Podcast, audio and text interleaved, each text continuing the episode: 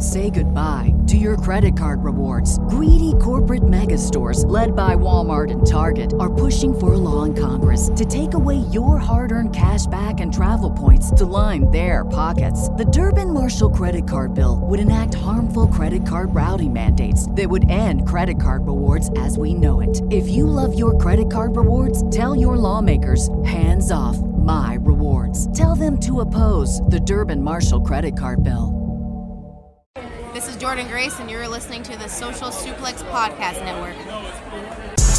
BWB, this is One Nation Radio. You better get it right. Rich Latta, James Boyd came to give them life. The Blackest Wrestling Podcast has come to kick all ass and drop it 6 feet if they kicking trash. Word, let me welcome y'all to something different. And if you dig it, man, you should let some friends listen. We be getting it in, this on the regular, dude.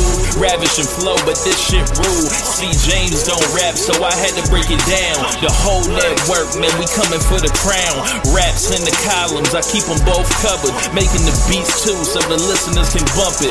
Hit us with the rating, yeah, I'm saying it's a 5. Before you hear the talk, bob your head side to side. It's One Nation Radio, and this is the beginning. It's Rich, and I'm here with James. It's time to listen to One Nation. You got to unleash the power of the pyramid. This is Mike Sempervivi from WrestlingObserver.com. Check me out on Wrestling Observer Live every day. And also check out your boys, Rich and James, on One Nation Radio. This is Kenny Omega. We're listening to One Nation Radio. Check it out, guys. These guys know what's up. Big Kenny Omega fans, and that's all that counts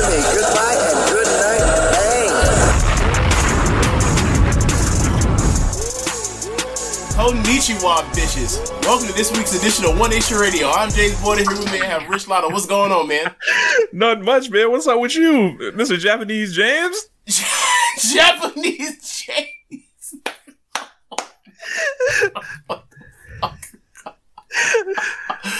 I'm doing good. Nihon, man.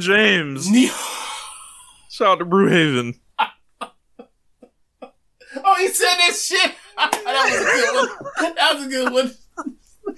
The chat is legendary. Oh my god, that was a good one. Yeah, I'm so doing James good, man. In Japan. Yes, on this.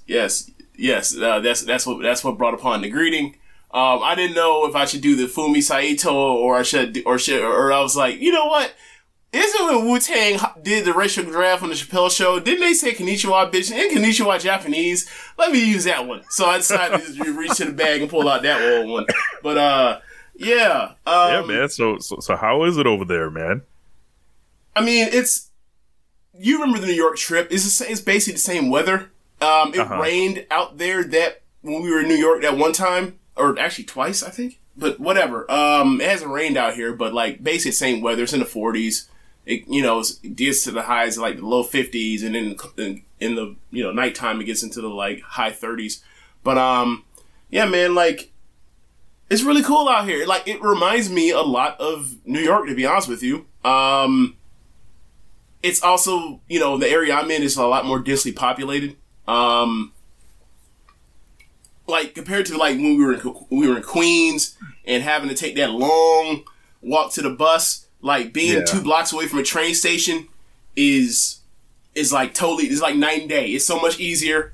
Haven't had to get on the bus yet. I'm gonna have to get on the bus when I go over to Nagoya.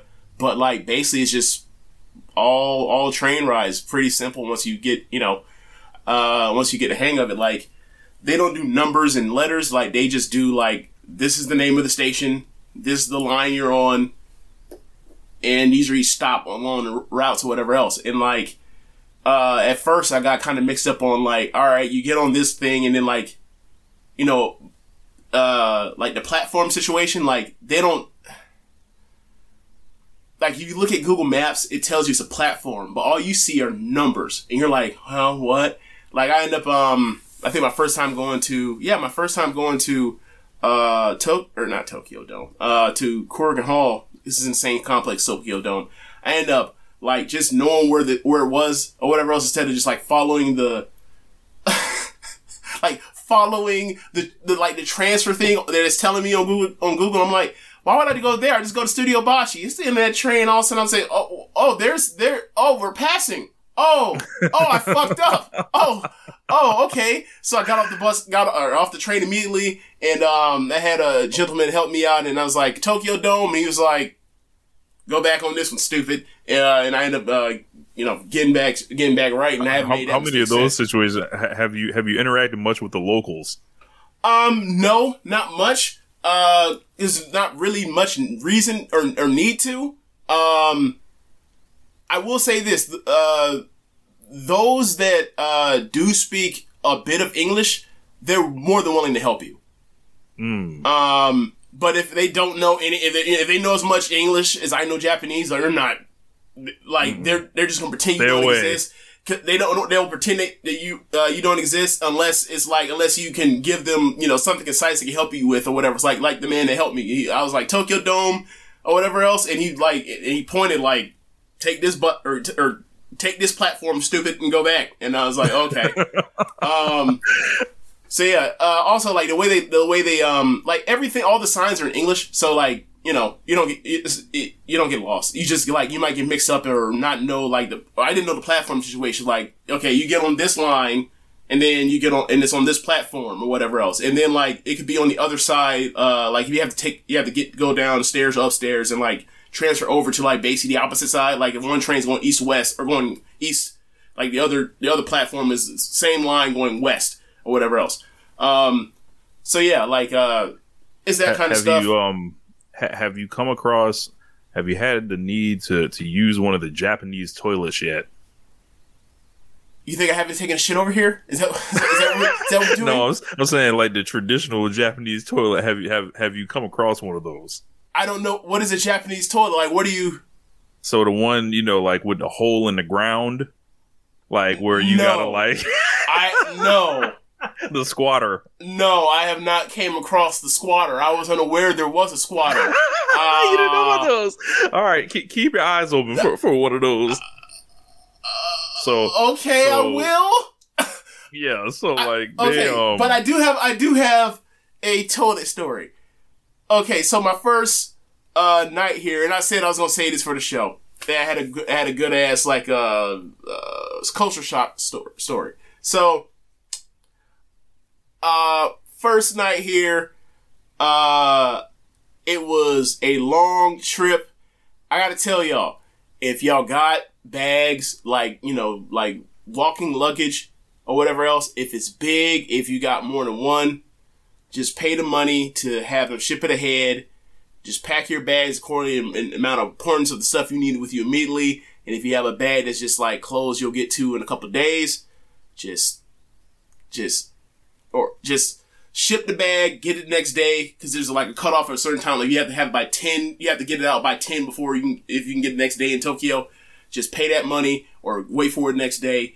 If you got to ship it ahead to another town, if you're going to another town, do the same thing. I've learned my lesson. Man, I had a backpack on me with my hard drive, my laptop. I'm trying to think what else was in here. My toiletries, like toothbrush and whatever else. I was too shook of dealing with like carry on or anything in Japan. I didn't bring mouthwash over here. I wanted no smoke. I bought mouthwash. I bought Listerine from here. Like, I wasn't going to go over here like, what's this? Like, no. Like, I've heard, prescriptions. I didn't even try to deal with the paperwork and be like, what's this? And be stuck at customs and deal with none of that. I was like, I'm just going to bring through what I know is going to get through. And I had the least amount of statics possible. So, I didn't even bring my microphone. I'm using the laptop microphone. And, so I'm getting to where I'm getting at and, Google Maps has me lost as fuck once I get off at the station that I'm at right now. And I'm just looking because the train station runs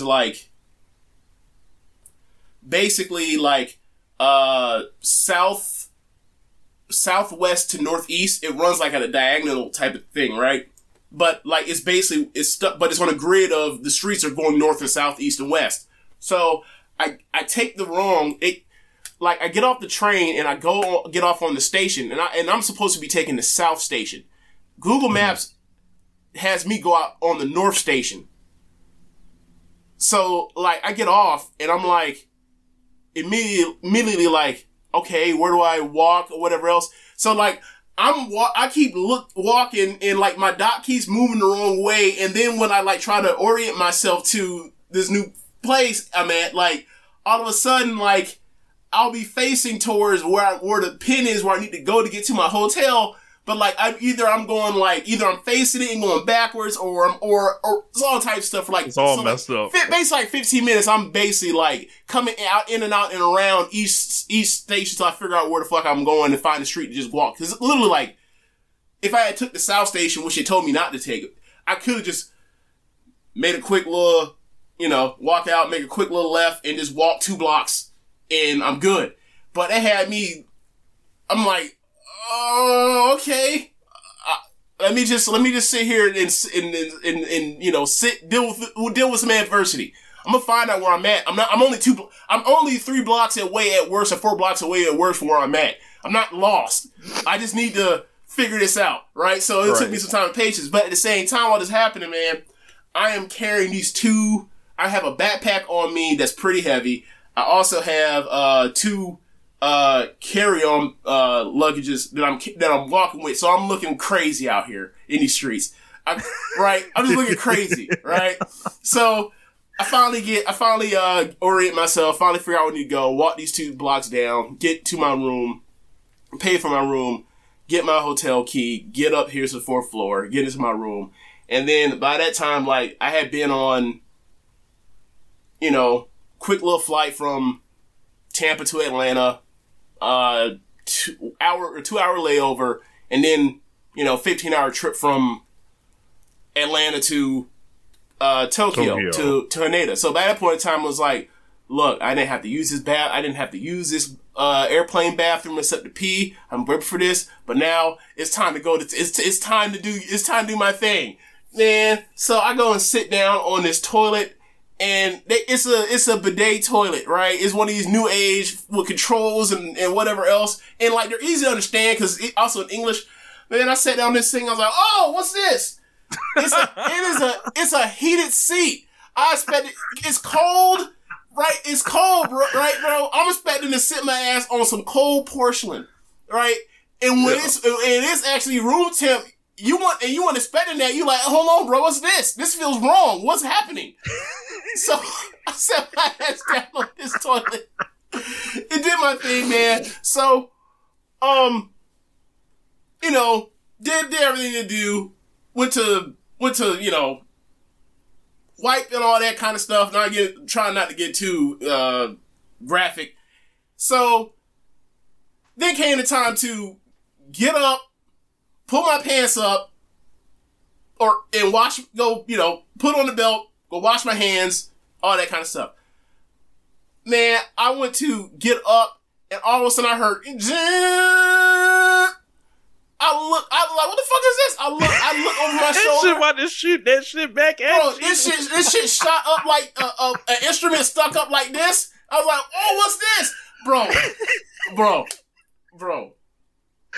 It did that, stop for half a second, and then proceeded to shoot a jet stream of water, literally to my shoulder length in height. And I ducked out the way, like, oh, what's this? Hold on, bro. This is great. Like I said, it had instructions, bro. I immediately pressed stop on that shit. It shot water. It shot water onto the floor, right, onto the tile. And I'm like, man, this is that bullshit. And like, I was just like, what if I hadn't known what this was? What if I did not know how to stop this? It could have caused fucking flood damage or something crazy. Obviously I would have got some help before way too early. But you know, before that it got to that point. But it would have been, you know, I had to ask somebody to help me. Like the deaths is hit or miss on how well the person speaks English at the time, right? I've had people down there at the desk that speak pretty good English. I speak with that basically, you know, I can make my way through conversation by, you know, but just by, you know, body language or whatever else, right? So, but bro, the main thing I was stuck on was it shot the water and it jumped up to shoulder length and height. And I'm like, bro, would I have been injured? Had I not, like, I wasn't braced for that. I guess we'll never know. Like what I, like, bro, can you imagine how y'all would have clowned me and be like, yo, man, James out of action for like, 2-3 weeks with a bruised asshole. Like, what? Like, bro, nah, man. It can't go down like that. Luckily, it didn't go down like that. But your boy, I got trip insurance, and like, if I gotta go to the hospital for something like a fall or something crazy, lost luggage, missed trip, I'm covered for that. But that's a hell of a story to tell. Yeah. I had to put the show on pause for a couple weeks until you were healthy enough to resume. Well, first off, you know me. I wouldn't have told you none of this shit that I said. We're taking that one to the grave. Like, you did what in Japan? What? Like, nah, man, the automatic toilet just shot water up my asshole and just injured me. Like, nah, that story's never getting around from James. You'll never that story's never seen a light of day from anybody. I don't give a damn. No. So you mentioned Tokyo is much like New York. So when I think about New York, I think of scammers. Has anyone tried to in your way of coming out the airport, just walking around, like, have you seen anyone trying to run the scams over there? Has anybody tried to reel you in, with some kind of con? No, but luckily, I think it's because they know. Or I think it's because, like, I'm a gaijin, and they're not trying to waste their time trying to translate the scam over. So the other day I was leaving at the station, at the local station, but walked my 2 blocks, and I saw somebody on the street with paperwork in his hand, trying to talk to anybody he saw. Trying to get them, it felt like that person that's sitting in the middle of the walkway at the mall, right, where they just like, hey, what you doing right now? All they trying to do is get you to divert their attention, to divert their eyes towards them, and they know that, like, people ain't rude enough to just be like, fuck off, I ain't got time. And right. So I saw him do it to 2 people, and then, like, I walked by, and he saw me, he just kept it, he didn't even try. I was like, yeah, I don't know the fuck you talk about. Scammers got to get on each job, But anyone dressed like Masahiro Chono, you happen to see anywhere out the corner of your eye or anything? You being followed like the KGB, like anything? No, I have yet to see someone look out like for the Matrix. No, I have not seen that yet. Okay, but what I will say is this, man. I have been to Korakuen Hall at this point. 2 times? No, 3 times. 3 times. I went to Seedling's year-end show, I went to Oz Academy's year-end show, and I went to Ice Room's year-end show. I've been to Tokyo Dome City Hall for the Glade show, Glade version 4. I've been to Budokan Hall already for the New Year's Day show for Noah. I went to Sumo Hall for Dream Queendom. And let me tell you what I have not experienced yet. I've been in groups with, hundreds of people, groups with thousands of people. I ain't been through one metal detector yet.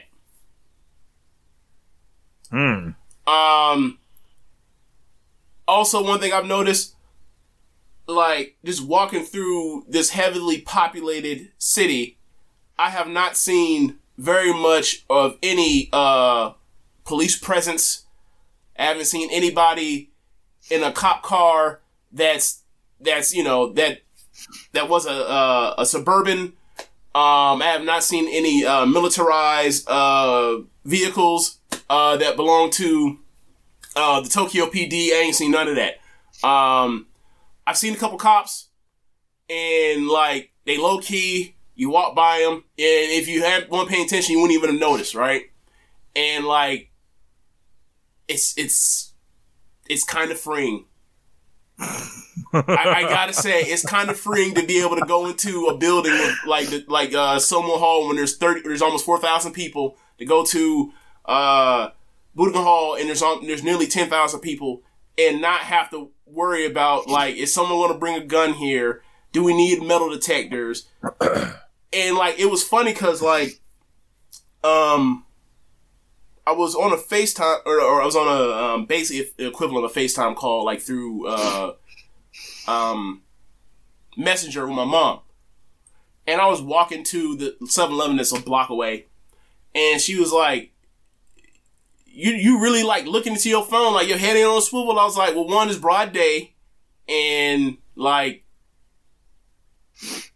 it's just like, I couldn't fully express to her in that moment. It's like, this place feels so much. I know what you're saying, Mom, but, like, this place don't feel like America, where, like, you can get stuck up at any point if you're not paying attention, call lacking. Don't get me wrong. I'm sure. Look,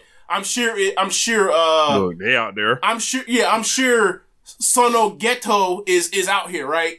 I ain't experienced it yet, but I just gotta say, like, compared to all the times we would go to Ybor or Central St. Pete, South St. Pete, whatever else, and it is not even nearly that vibe. Like, it ain't like going into some club, that's downtown Tampa and there's metal detectors. It's not the same thing at all. It was just something to that where it's like, okay, what's the worst thing I'm gonna do? Pull a knife? Okay, we can live with that, right? Right. Like, I mean, like, you know what it is. Like, you get stuck up. You get stuck up regardless of whatever weapon they got on you. You give it up, or you don't have to scrap it out, or maybe you possibly lose your life, right? You know what right. That game is, right? But it is so much more or less fearful that, like, someone has a knife than someone has the blicky. Right. Right. So yeah, that was just one thing. We got a couple comments. So, like, you took that almost utopian society you speaking of, like, I didn't necessarily say that. I just said it's a lot more friend. I did not say it's utopian. The free society. The Great Okan is keeping the streets of Japan clean. Unagi Sayaka, King of the North, is Unagi Sayaka scaring the people into behaving. Seamus X Nova also says, James thinking Japan is sweet until House of Torture rolls up on him. Those are all good points. I'm not saying it ain't sweet. Like I said, we have not gone to the slums. We were not going to Sono Ghetto, but it just it's different from the vibes of being in like, let's say, Midtown Manhattan. It just is. Yeah, man. Whereas, they got cameras everywhere, undercovers everywhere. You know who the undercovers are dressed as, right? In a kind of obvious spot. Like, it's just different. It's just different. I'm waiting for your eventual trip to the nightclub to hear some of that Japanese drill. You think I'm going to the nightclub? I didn't know if you wanted to hear some music while you was out there. So, if you do so, hopefully we have some more stories. Okay, so you sent me, I think you sent me something. And I was like, yes. Okay, no, I'm good. No, I don't think I need the nightlife here. I'm sure. Look, I bet there's plenty of it because I know Shinjuku is like the area where most of them go out there and do their thing. But I don't think I'll be headed out there. Like, I might go to Natsu Samire's bar, but that's about it. Because I think they serve food. But that's about it. Yeah, man. Good to hear you're enjoying yourself over there, man. That's a you'll be able to. Is going into the red light district right now. I bet you are, you freak. So how's some of the food been over there? So for example, this is a thing I got. This is a peach, strawberry, and whipped cream and custard sandwich. Mm-hmm. This is from a 7-Eleven. Like, bro, okay. There are, where I'm at, there is 4 7-Elevens within, like, 3 or 4 blocks of me. There's 2 Lawsons within 2 blocks of me. There's also Family Mart's, another convenience type of store. Like, there's a Burger King that's at the actual train station I've been talking about throughout this whole thing. There is I found this out yesterday. It's a Pizza Hut on the other side of the station. Like, I'm good here. Like, but I did see at this Pizza Hut. They out here selling pizza and the topping is shrimp. Now that's different. It's different. I'm gonna try that bitch eventually. It's gonna happen. I'd be willing to see. Yeah, a shrimp pizza. I mean, that could either be great or that could be awful. I'm willing to see how it goes. When they're on. But mostly here, aside from my first couple days, I've kind of been just going to 7-Eleven or Lawson and buying salads and stuff to try to not eat too many carbs things and be go to an afternoon show and be ready to sleep at the show. Because look, when I was watching, because I went to the Glade show just on a whim, right? I ran into, I met a woman out here that shoots for PWI that Floyd linked me with, named Issa. Lovely woman, been nothing but nice and helpful to me. And this was after the Stardom show. We ran into her at the station, and we met up. And she said that she was, she's going to the Glade show. She's working the Glade show. She originally was going to go as a fan, and I was like, shit, I had no idea they're even running a Tokyo Dome City Hall show.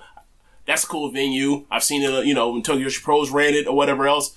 I'm in. I'm Shima's going to be there. El Lindeman's going to be there. Miyagi from the used to be in Stardom's over there. I'll check them out.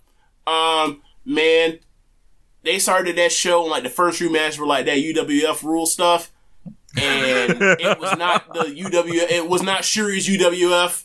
It was not Vader's UWF. And that shit was boring. And, bro, I was expecting it, and the boy was tired, and I did one of these in that small-ass seat. I did one of these, shoulder forward or elbow on the other one, and lean forward, and did a couple, and did this at times during the matches. And then once the real wrestling started, then I was able to stay awake. But it was a struggle. I was dozing in and out during the UWF matches. So, let's take me through the... through the trip, so it was. You started with Seedling, right? First show was first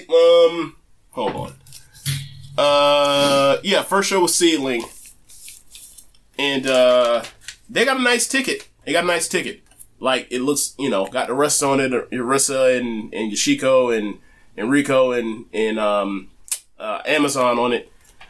So that was cool. So first things first.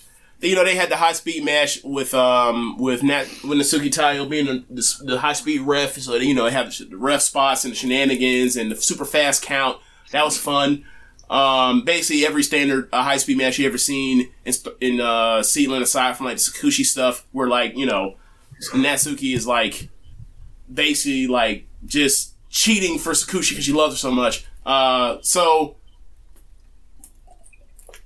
from there. There was a trios match or it was a three-way tag match. I think it was a trios match. They had on one end you and on the other end Ryu Mizunami, and they had a chop fest, and they was killing it, and they were great together. But it was a very good match, or at least a very fun match. Probably give it somewhere between 3 1/4, 3 1/2, and then the semi-main event. Was a trip. Yeah. 1 second. Donovan Mitchell scored 71 points tonight. What? Yes. 71, 11, and 8 on 64% shooting. Is he the first person to score 70 since Devin Booker? Yes. Jesus. Good God. How many times have you seen the Shaq "I was unfamiliar with your game" meme? I haven't seen it yet, but yeah. That's just comes across the top. I just saw 71 points trending. Holy shit. I gotta see that one. I gotta see the YouTube of that one. That's gonna be fun to see. Look. Remember the Rudy Gay or Donovan Mitchell talk? It's been... He's running up the score on that one. He truly is. But yeah. Wow, 71. Fuck, that's crazy. But yeah, so the semi-main event was a actually no, it was a trios match that had Asuka Vinnie and her longtime tag partner in Seedling, Makoto and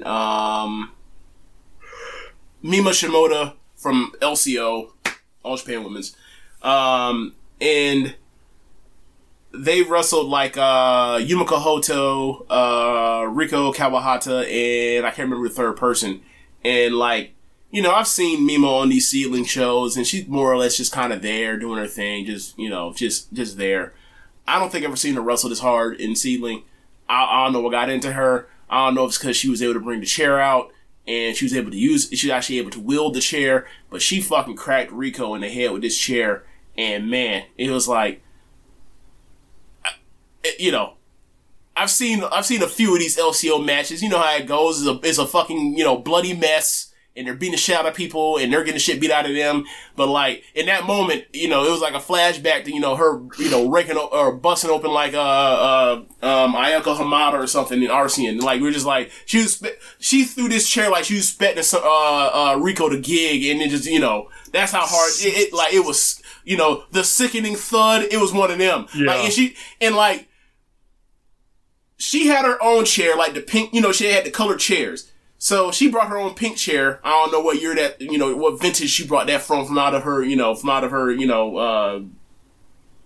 gear of former chairs and stuff. But like, Asuka hits, Riko with one chair, and like, you know, it does, you know, the normal, chair thing where like the bottom like pops out, right? When it hits the head, right?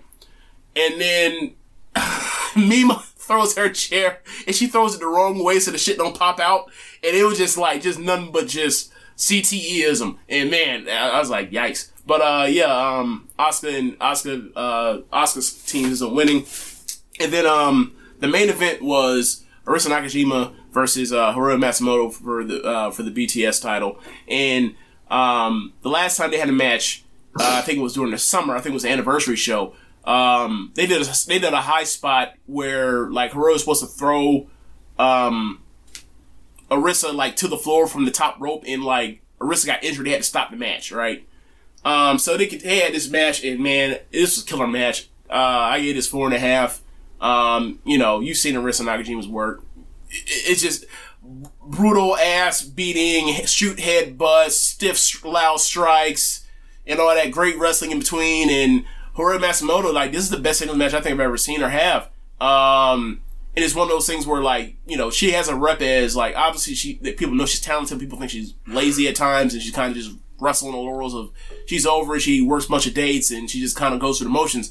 Not in this case. Like, this was a very spirited performance. And I thought she was fantastic in the match, and I thought they had a killer match. I saw what JD from Red Leaf Retrocast rated, and I was like, hey bro, you gotta stop this. This is, I don't know if he, I think he might just not like people just basically having like these knockdown, throwdown, like in a phone booth type of matches like they have at Ceiling. That might just be it, his thing, but this match is killer.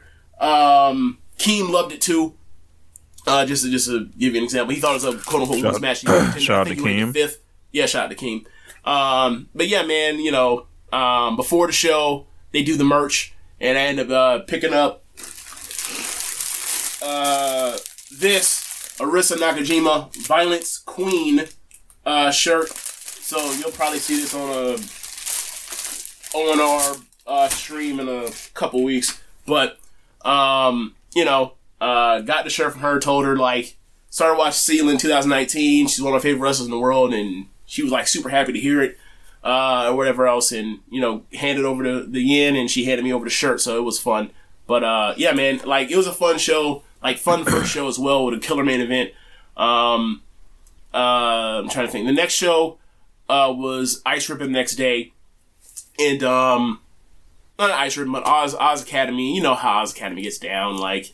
They had the main event. Man, I went to see Police in person. Police wasn't there. Damn. I mean, they still had Maya Yuki and Sayoriano with the whips and chains cheating, and then like, Akino's friends were helping out and all that kind of stuff. So it was very reminiscent to like all of those main events with like Ozaki in the main event and like, the Beast friends and, you know, whoever at that particular time in the title match with Ozaki.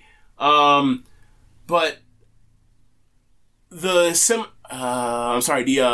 Third match or fourth match, basically third from the top anyway, was Mayuki and Sayori Ano versus Ryo Mizunami, and I can't remember who the tag team partner was, but like the reason why I ever check out Oz Academy is like to see what Mayuki and Sayori Ano are doing as a tag when they're not with Ozaki, because like they're a really good tag team. They get heat. It's like watching like Black Desire in a way, where it's like really super talented tag team. They're going to cheat or whatever else, but they're going to kind of get that stuff out the way, or they'll use it to tell stories to further get the baby faces, you know, over.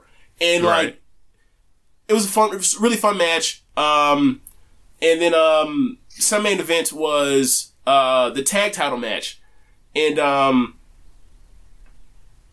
it was Horikoshi Matsumoto and Rino Yamashita versus Big U and Chihiro Hashimoto, and they basically were like, let's try to have the best tag match we can have. And I guess in Oz Academy, Rino Yamashita and Horikoshi Matsumoto are like reluctant friends or reluctant tag partners that like tag together because Rina's kind of a goofball, and like they do like this comedy spot based off a Jawbreaker. And like they don't want to do the job. Like Rina wants to do the Jawbreaker even though it hurts. Hiroyo thinks that's fucking stupid because it's fucking stupid. But every time they get desperate, they eventually get Hiroyo convinced to do it, and then they sell. Everybody basically sells like the person they do it to, jaw's broken, and they're like the top of their heads are, you know, fucked up. But like they did it a couple times. They didn't overdo it to point of comedy. But like through all of that, like Hiroyo was on her game. Again, seeing you out there, she's on her game. She's just like an excellent tag wrestler. She's an excellent tag wrestler. Like, from seeing that on Ice Ribbon... I'm sorry, to see that on 3 nights in a row, basically, like, from Seedling to Stardom to Oz Academy, it was like, she's just an excellent tag wrestler. And I'm glad she's in Stardom. I know people... Some people just don't like to deny involvement at all, whatever, but like, I hope that doesn't get lost in the part where like, she's having like killer exchanges and closing stretches and tag matches. Like, the final in the tag league when it went down to her and Kamatani was excellent. It's excellent. So yeah, like, it was another excellent match between like 4 people that like, I guess because it's a year-end thing, they all want to bring their A game, and like, they killed it. And like, that Oz Academy show was like packed. Like, this had to be over 700 people. At Oz, or just had to be closer to 900 people. Like, it was, I mean, they brought the Raptors out or whatever else, or the what do you call it? The North Bleachers out and everything. Like, it was a pretty loaded show. Obviously, Oz Academy, like, they can draw big houses, but like, you know, it's the old timer time. Like, they're kind of like Noah of Joshi. With like Ozaki and Aja Kong or whatever else, and whoever else, like Akino, like they have older wrestlers. So then the main event was obviously Ozaki in the main event trying to win back the top title. Akino's the champion. They had the match you've seen a million times. This was a better version of that match. I will say this. I told Velkej this. I've seen Ozaki in her prime, and obviously she can fucking go. But yeah. Ever since 2019, I started watching her, she just washed, and she just does all this lucha super heat bullshit that I hate. There was actually a wrestler there that day. I don't know if she was like, James Boy here, I gotta give him some. She was inspired by the presence. I don't know, you know, but like, this Dr. Josie was there live to assess. Stupid as hell, you know. But this was honestly like the best I've ever seen her as far as like trying to do some actual wrestling in a match. Like, obviously, she brought the chain out and used the chain and, you know, got juice and spit the red mist on juice. Like, it was a bunch of that. But there actually was wrestling towards the end of the match. And, you know, obviously the run-ins with, like, the partners and all that kind of stuff. But, yeah, it wasn't a bad match. Like, and I gotta say, I was hating this match and writing it off the same way I write off all the Ozaki matches until the closing stretch. And the closing stretch, he actually gave me something. So, you know, it avoided getting 1 star for me. It probably gets a 2. Zach Porter says she knew, and Sir Sam says she listens. So shouts out to there's no way she listens. Ozaki, you know, who has definitely listened to One Nation Radio, right? For the buying the FOH under an alias, you know? Yeah, like for the, what, how many times we ever talked about Oz Academy on here? This is like the third time ever. We've been doing the show for 10 years. Yeah. I wish everyone listened to O&R Brewhaven one of these days. Yeah, yeah. So I skipped over it, but I went to the Stardom show, obviously. It was a very good show. I think that people have issues with the booking or trying to figure out, like, why did they do this at this particular time? And I think ultimately it's going to lead to people getting belts back or getting wins back, or this is setting the trail up for their 2023. So I'm willing to ride out with it. But, like, the opener with Izumi, it's a typical high-speed Izumi match. I saw Dave Meltzer give 4 stars, and I compare that to the other matches, the other Izumi matches that he's given 4 stars less to, and nah, this ain't no 4-star match. 3.5. I don't know what he was on that day, but no. Like, if you want to compare that match to that Natsupoi Budokan Hall match, no. No. But yeah, really good match. Really fun to finally see Izumi in person, and she's every bit as fast as she is on camera. She's a blur. But, trying to think what else happened on the show. The 3-way match for the number one contendership for the tag title match was good. Like, I gotta say, like, Natsuko, she's came back. Like, she's not doing the evil dump Masamoto stuff. Like, she gets her heat or whatever else, but it's not like I just come out here and go through the motions and then grab a chain and take a DQ. Like, she's actually trying. Like, it was a lot like when the Budokan Hall match she had with, against Mahime with Saki, where it's like, oh shit, she's actually trying. Like, she's actually trying, and she's trying on a consistent basis now. Like, so, like, and she's down the card now. Like, she's way more tolerable now. Way more tolerable. She's not even bad anymore. When she was actually trying to be bad. Like, so yeah, I'm really enjoying what her new role is, or new, like, or recalibration is on her character. So you had the return of Mina, the return of Pink Kabuki, and yeah, let's get to it. Yeah, so Tekla and Mai come out. They come out to Mai's music, which is like, okay, like, come on now. We know who's higher. What are we doing here? We know who's higher in the hierarchy here. And it's not y'all like, trying to trick me, right? It's not like neither one of us. It's not like neither one have a belt to like this. Do the whole, you know. So let's not even do that. So out comes Unagi, and then out comes Mina, and Mina has been playing this thing up for a minute. So I think some of the stuff that's lost on some people is that one, and she laid breadcrumbs down for this. Mina, at the press conference or before the press conference, she had went on a trip. Like she had packed her bags, whatever else, packed luggage, went on a trip because obviously her face is broken, and her teeth are knocked out, so she was off. And then like a couple days, and then like I think the next week she basically like the story is like she just came back from getting off the plane, and she shows up at the press conference and her face is wrapped. She looks like a mummy, right? The mummy. So the Yeti. Oh my god! Oh my god! So, Mina shows up at Sumo Hall, and she has the gear that she's worked at, her new gear from when she had her white belt challenge back in November, but she has like this. She has a mask on of like covering her face. So she gets the top of Ram's face off the mask and is like, she looks exactly the same. Teeth look perfectly fine. Like nothing ever happened to her. I will say it looks like she's lost some weight. I don't know this because like, had some work done, can't really eat, that sort of thing. I don't know. But she looks a little thinner in the face. So they had a match. It's a good match. At the end, I believe Mina ends up beating, I forgot who she pins, but Mina ends up winning. But at the entrance, she comes down, and she, after that, she brings with her Mariah May and Zaya Brookside, and I was like, okay, what the fuck is going on? Why are these two here? I didn't really think about it, and then they had the match, and I'm like, okay, whatever.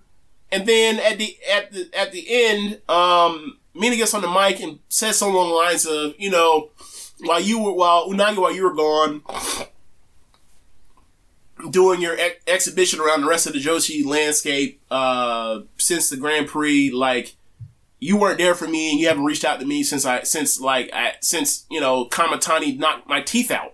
Like, man, what the fuck? Unagi Sayaka, Hulk Hogan, not returning the phone calls. Oh my god. So then Mina proceeds to like throw elbows, to elbow Unagi over and over against the ropes. Waka runs in and breaks him up. And then Mina proceeds to say like, my feelings are hurt, but like, we're done with Pinka Dubuki. I'm never tagging with you again. And like, a sad, sad day. Yeah, like, I've grown to like them as a tag team, and like, you know, I was expecting to see them in Tag League this year, and then like Unagi does the I'm doing my excursion thing, my Joshi excursion thing, and I was like, well, that stinks. So like, they're broken up. Like, Unagi, you know, heads up the ramp, the top of the ramp, and she cries. Mina's like crying on and off throughout this whole entire thing. They meet at the top of the ramp, and they're both trying not to cry and crying at the same time as they're breaking up. And it was a really sad moment. And it was like, yeah, man, like, they're, you know, they've grown on us. Like, while watching them, like, they have grown on us and have like grown together, like, and became better wrestlers together. Like, with the whole Cosmic Angels trios, with them as a tag team, like, I wouldn't have been mad if they had became tag team champions eventually in like a year, in next year. I wouldn't have been mad at all. Same.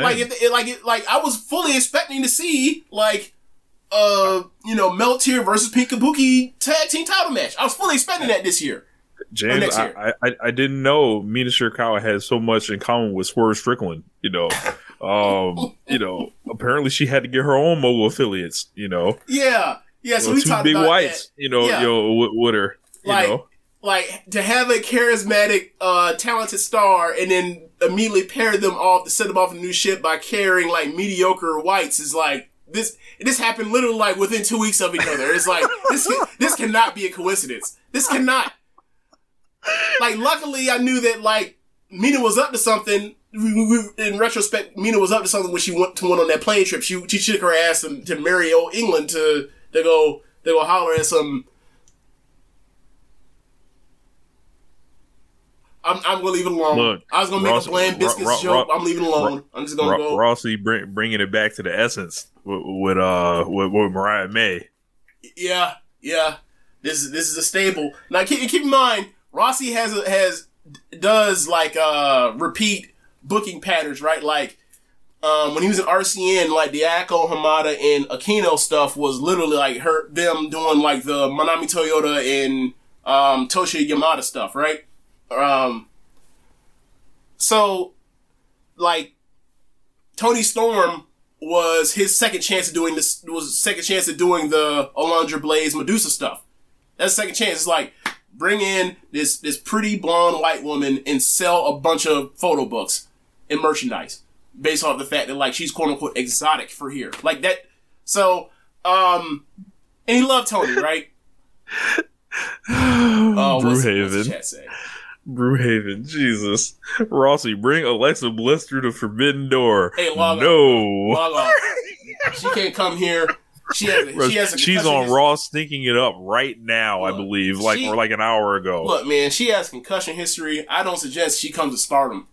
Look, if you get concussed in WWE women's wrestling, come on now. A friend of mine who shall remain nameless asked me to send him the Alexa Bliss video just to watch it again in light of her recent performance. Oh, wow. I didn't realize she was out here stinking it up. Like, they had a 20-minute match that ended in a DQ. Bliss and Belair. Jesus Christ. Poor Bianca. And Bray Lord. Jesus. Continue. Yeah, so, but yeah, kind of, you know, I don't like to see Unagi having to take anything serious. You know, the Unagi Sayaka I like is like, you know, kind of aloof, kind of just like, you that's know, why you above like it her? All. Yeah, above it all. Like, you know, got the, you know, shows up, don't give a damn about what nobody else did. You know, is her world. It's like, hold on, you heard Unagi. I'm not fond of this, Mina. I. I didn't like it because it broke them up into I don't really think that it if they come out with if they end up feuding eventually and have a singles match where like Mina sends Unagi out of Stardom or something like that, or they have a match eventually where let's say Mina wins the white belt and that's one of her challengers, fine. I understand why they did it. But I felt like it was unnecessary at the time because like, while before Unagi left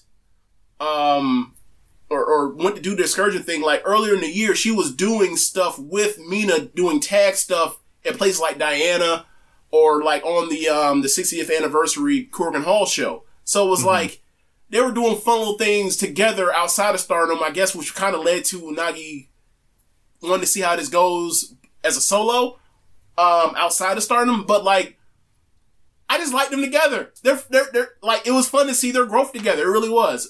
So it kind of stinks. Hopefully this ain't the end. Hopefully they'll eventually, end up back together as friends or whatever else. They didn't make it seem as if like this was some, this is something where like they can't ever, be friends here. Like they're about to like, have a war together with each other. It wasn't like that. It didn't seem like that. It seemed like, they're both hurting right now and that's how they feel. And maybe they'll, they'll patch it up eventually. So maybe somebody will reach out and fix it over time. But anyway, moving on with the rest of the show. So that's pretty much where you start getting into like the heavier stuff. Like I think it's when you get into like the Kairi and the Tommy match, and like they had a really good match that like you just knew was going to a draw. I don't know how I didn't think of that last week when I did that small preview. I should have saw that coming a mile away. I guess this is the booking pattern. If Kairi has a title match like a day or a week later and she's on a Stardom show and she's facing somebody worth a damn, it's going to be a draw. Yeah. I mean, given the back-to-back she did with Kamitani and then Mayu, yeah, you're probably right on that. But for me, it was just like, okay, so this is a mid-card singles match. It is not non-title match. So that means it has, like, at best, a 15-minute time limit. This is going to a draw.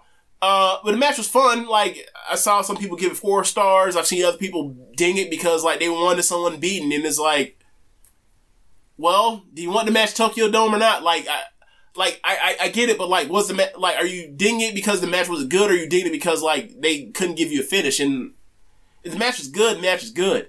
I probably give it, like, I might give it 4. I'll probably be safe at giving it 3 3/4. Really fun.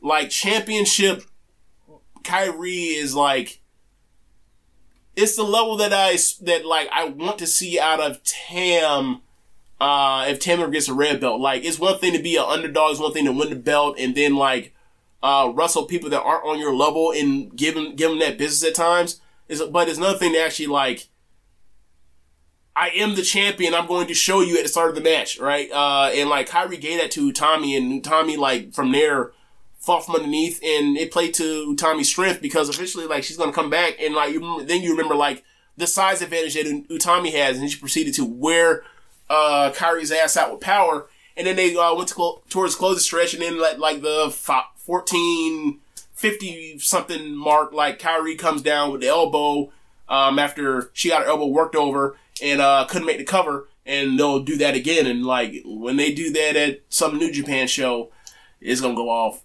Like you can see it. Like they just have incredible chemistry together, and like Kairi continues to like at worst have very good matches, and then at the best like reach back and kind of be her old self. But this is a really fun match.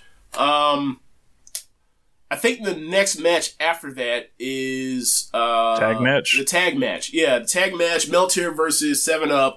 Tam and Nasapoi versus Nanai and Yu, and whoop-boom! Whoop-boom! Whoop-boom! Now, as far as... Do you watch this match yet? No. Okay, so... I'm gonna get to it. So, basically, it is basically like this tale of two singles matches. And one singles match was... How is Nasapoi going to deal with the size and strength disadvantage she has with you? Because you was like maybe 3 times her size. And you strong as shit. And she chops... Like she a fucking dragging off Walter, like, watcher, and, like, Nasapoi just got to deal with that. was like trying to give, you know, basically trick you with speed and get her to mess up. And then like on the other end, it was like Tam and Nanai said, hey, James is here. James is watching. James, and we know what James wants. And let's go out there and just beat the shit out of each other. Did Tam give you this salute like when she seen you? No, you during the entrance? You dumb. No. You know, it's Meltzer, so they got to do their whole dance song performance down to the ring. True. But man, like they went out there and all Nanai and Tam did was slap and no sell and beat the shit out of each other. And like watching it from up close, it was like, oh wow, Tam's face is already and cheeks have already swelled up. I was like, man, they like this third from the top. And they beat the shit out of each other. It was awesome. But shout out to JD. You know, from Rich Redleaf, who is often called Nanai, the Joshi Jeff Jarrett, who won the tag team championship just recently. The actual Jeff Jarrett has a tag team championship match this coming week. So will it go 2 for 2? We will see. I don't know. Here's my question, right? Jeff Jarrett not been pinned yet in the promotion. Can you do me a favor? Can you pull up the cage match score for that tag match? Sure can.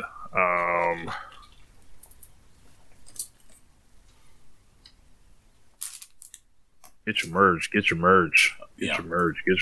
So, but basically it came down to after Tam and Nanai killed each other, they brought back in 8.25. Okay, so basically from there, how many votes? 91. Okay, so basically from there, start getting the double team stuff you get in there, and then it basically comes down to close stretch, and Natsupoi versus you, and Tam has to is making plays to try to keep Natsupoi in the game, but Nanai eventually like just completely sniffs all that out. Basically, holding off Tam to keep Tam from trying to keep the shit on par, and then like Natsupoi just can't overcome the size advantage, and she is selling and bumping her ass off for you. And like you ultimately comes out and gives her like the spinning last ride and pins her, and like Tam is like fighting like crazy. I don't know if the camera caught it, but fighting like crazy in a corner with Nanai basically like having her like the hooks into Tam, trying to stop from Tam from stopping the cover, and Tam can't get there in time and she gets pinned. And I just thought this was an excellent match, and I remember like I ended up tweeting in the middle of the match like this thing cooking so hard, like I'm sorry, it's a bad day for you Nanai detractors. But then again, it's like, no, it's not, because y'all just pretend the match wasn't good again. So whatever. Like, I don't know why I be doing this. It's like the same thing that happens with like, you know, people hate like the Elite. It's like, no, well, don't just lie about the match. And it's like, I forgot you can always just, you know. Oh, with some lying going on this week, right? Yeah. So man, like, this match is killer. I gave 4.25. And like it was another killer match with like Nanai and you, and like I said, like this was the second night I saw you, and like she's just a killer tag wrestler. And me and Niagara Driver were talking about you, and we were like, she's a quality tag wrestler, but comparing her to Saki from Colors. I was like, Nah, man, the ceiling's way higher. Like, I don't think Saki can come out here and, like, just carry a match, like, in that kind of way. And that was before we got to the tag league. And then, like, you know, you was more or less showed that, like, maybe not be something as a singles that's, you know, where she's lacking, where she doesn't get to that slot and as a freelancer or whatever else for, you know, obvious reasons. Because, like, everybody gets their time to be the person that's the top freelancer and a promotion at certain times. Maybe it's never been her shot ever since she left Tokyo Joshi Pro, but, like, she's just fucking good, man. She's always been fucking good every time I've ever seen her. So, yeah. Natsupoi, like, eat dirt. Get pinned. Like, suffer. Shout out to Velkej. For me, Nanai and you, I don't mind them being champions. However, I still want my fucking Meltier versus Maihime match. And, like, once... You know, early in the show when like Maihime wins the #1 contendership match, I'm thinking I'm finna get my match that should have been at this show, and they further punted it down the road. And I'm like, bro, why let this match come home? You are hiding a match. Just like stop fucking with me, Rossi. So you about to get this Brody and Hanson versus Kane the Undertaker instead. Except great though. Like they already had a match on Tag League that I gave 4 stars. Like the Mahime and 7-Up match, like that match was awesome.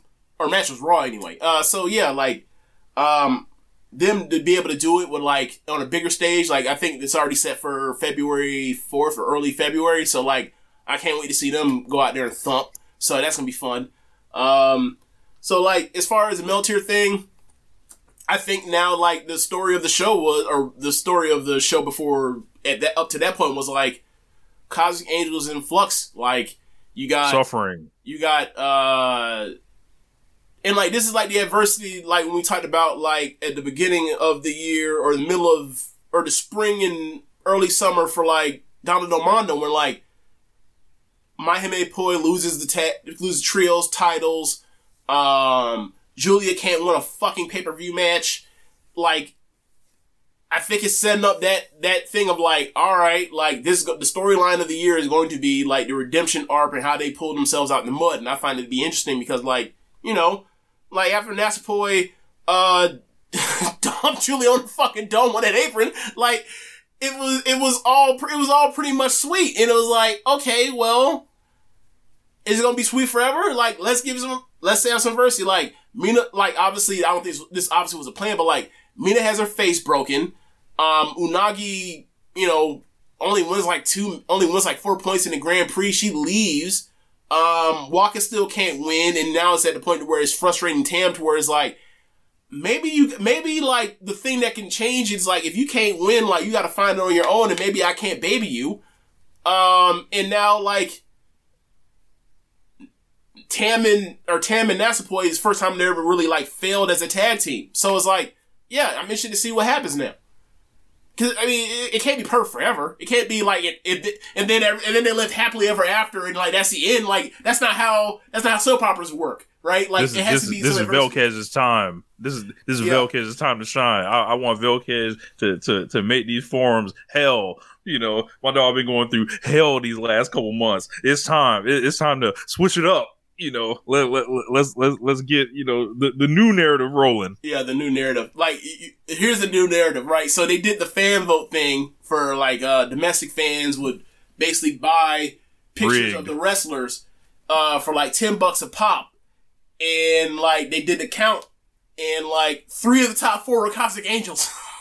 So, like, so when people talk about, like, so when people like Western fans that see, like, they get booked at a certain level without understanding, like, for the most part, outside of, like, Mayu, they faces, like, pure bay faces Stardom more or less lose more than they win. And Tam would escape this as well, as far as never getting pinned. But, like, if you are a pure baby face in Stardom and you're not Tam or Mayu, you're probably going to get pinned a great deal. Or not a great deal, but, like, regularly. So yeah, like, this goes in line, like, they were up, now it's time for them to go down. That's how cycling works, right? So, I'm interested to see what they do. Like, I wonder if Meltzer gets the belts back, which wouldn't surprise me. And, like, but I don't know if, like, this is, like, a arc for both of them to, like, move into, set them up to go down singles paths. Like, because there's still stuff with the white belt. Like, there's still stuff with, like, depending on whoever wins the white belt off Kamitani, whether it be actually Nasu Poi herself or whether it's Starlight Kid or if it's Mina, like, there's stuff for Nasu Poi there with all 3 of them, right? Because, like, you got the high-speed rivalry between Nasu Poi and Starlight Kid. You have the Who Loves Tam the most storyline between between Mina and Nasu Poi. And then, like, you have the can Nasu Poi get over this Kamitani hump, and or who is the first person to get over the Kamitani hump between Starlight Kid or Nasu Poi. So, like, that's all there for Nasu Poi with the high speed or with the white belt division. With Tam, it's going to be like, what is she going to do with Waka and, like, throughout at the beginning of the year? And then, like, can she win the Grand Prix to get herself to another red belt title shot? Like, that's going to be the story of Tam 2023. So, like, I think they've set all that up with like them getting knocked on their ass. So I'm interested to see what happens in going forward with Cosmic Angels. So the white belt match. Gotta say, man, I feel like they did your girl a disservice, man. They did your girl a disservice. The match wasn't like the match is bad. The match is actually very good, but it's like, can you please get somebody in here this crowd actually gives a fuck about in here with Kamitani for this white belt? Like, no knock against Haruka. Obviously, Haruka's good, but Haruka, I don't think she's ever been in a spot this big before. You might not want to do that on like in front of nearly 4,000 people. But whatever. I can't really hate on it though, because I remember when Kamitani got like put in that spot in the red belt match, like way before she was ready, and like that Sumo Hall show, I think it was 2021 in March, and it was like it's the Budokan Hall show. The Budokan Hall show, yeah. And I was just kind of looking forward to, and she really kind of opened my eyes in that match, and I was like, all right, like you know, maybe she shouldn't have been here because they obviously wanted somebody else in that match, but. You know, it was valuable for her. The only thing I don't is Haruka. Yeah, but the thing, Haruka signed to Stardom. Haruka's in Diana. Yeah, so in that's case, why. That's why. Even, so yeah. I'm with you as far as that line of thinking. But the thing is, like, she's not signed to the fucking company. She belongs to someone else. Why are you putting her here? I don't know. I skipped over the trios match, the trios hardcore match. That match is really good. Like it's you know, it's Risa Sarah, it's Suzu Suzuki, it's Starlight Kid, it's Momo Watanabe. They have weapons. Belts on Suzu Suzuki now. Yeah, like match is really damn good. If you don't like hardcore plunder matches, like I get it.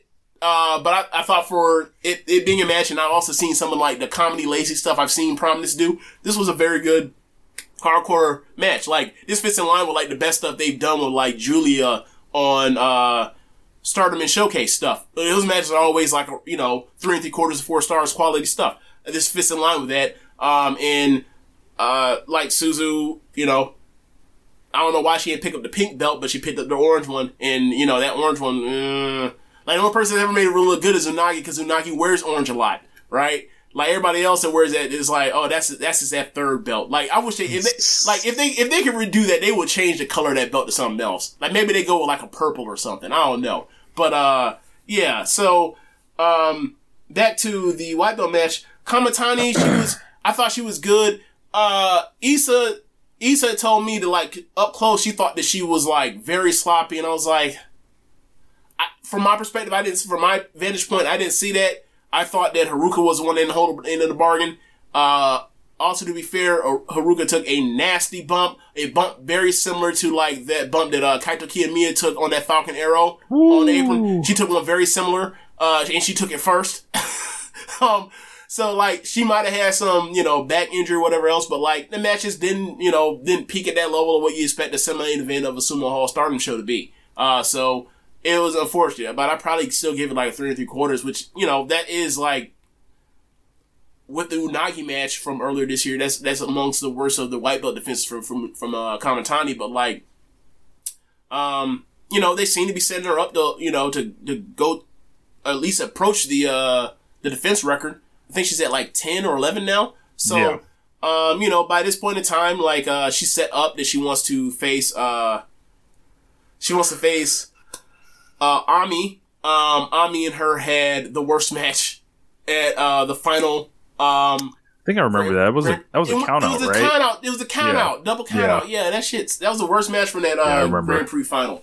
But wanted to do it, and that's set up for it. But you already tell like how much they value it. They put it on the 8th in Nagoya. They didn't put that shit on a paper or any like a B tier pay-per-view. They put that shit like it's a pay-per-view, but it's like, we just throwing this on to make more money. So they put that there. And then, she also mentioned, like, she wants to face, Mina again.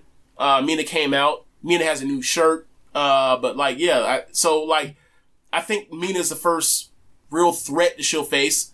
I don't think that Mina will win, but she could, like, you know, the crowd was really into her, improvement over the Grand Prix.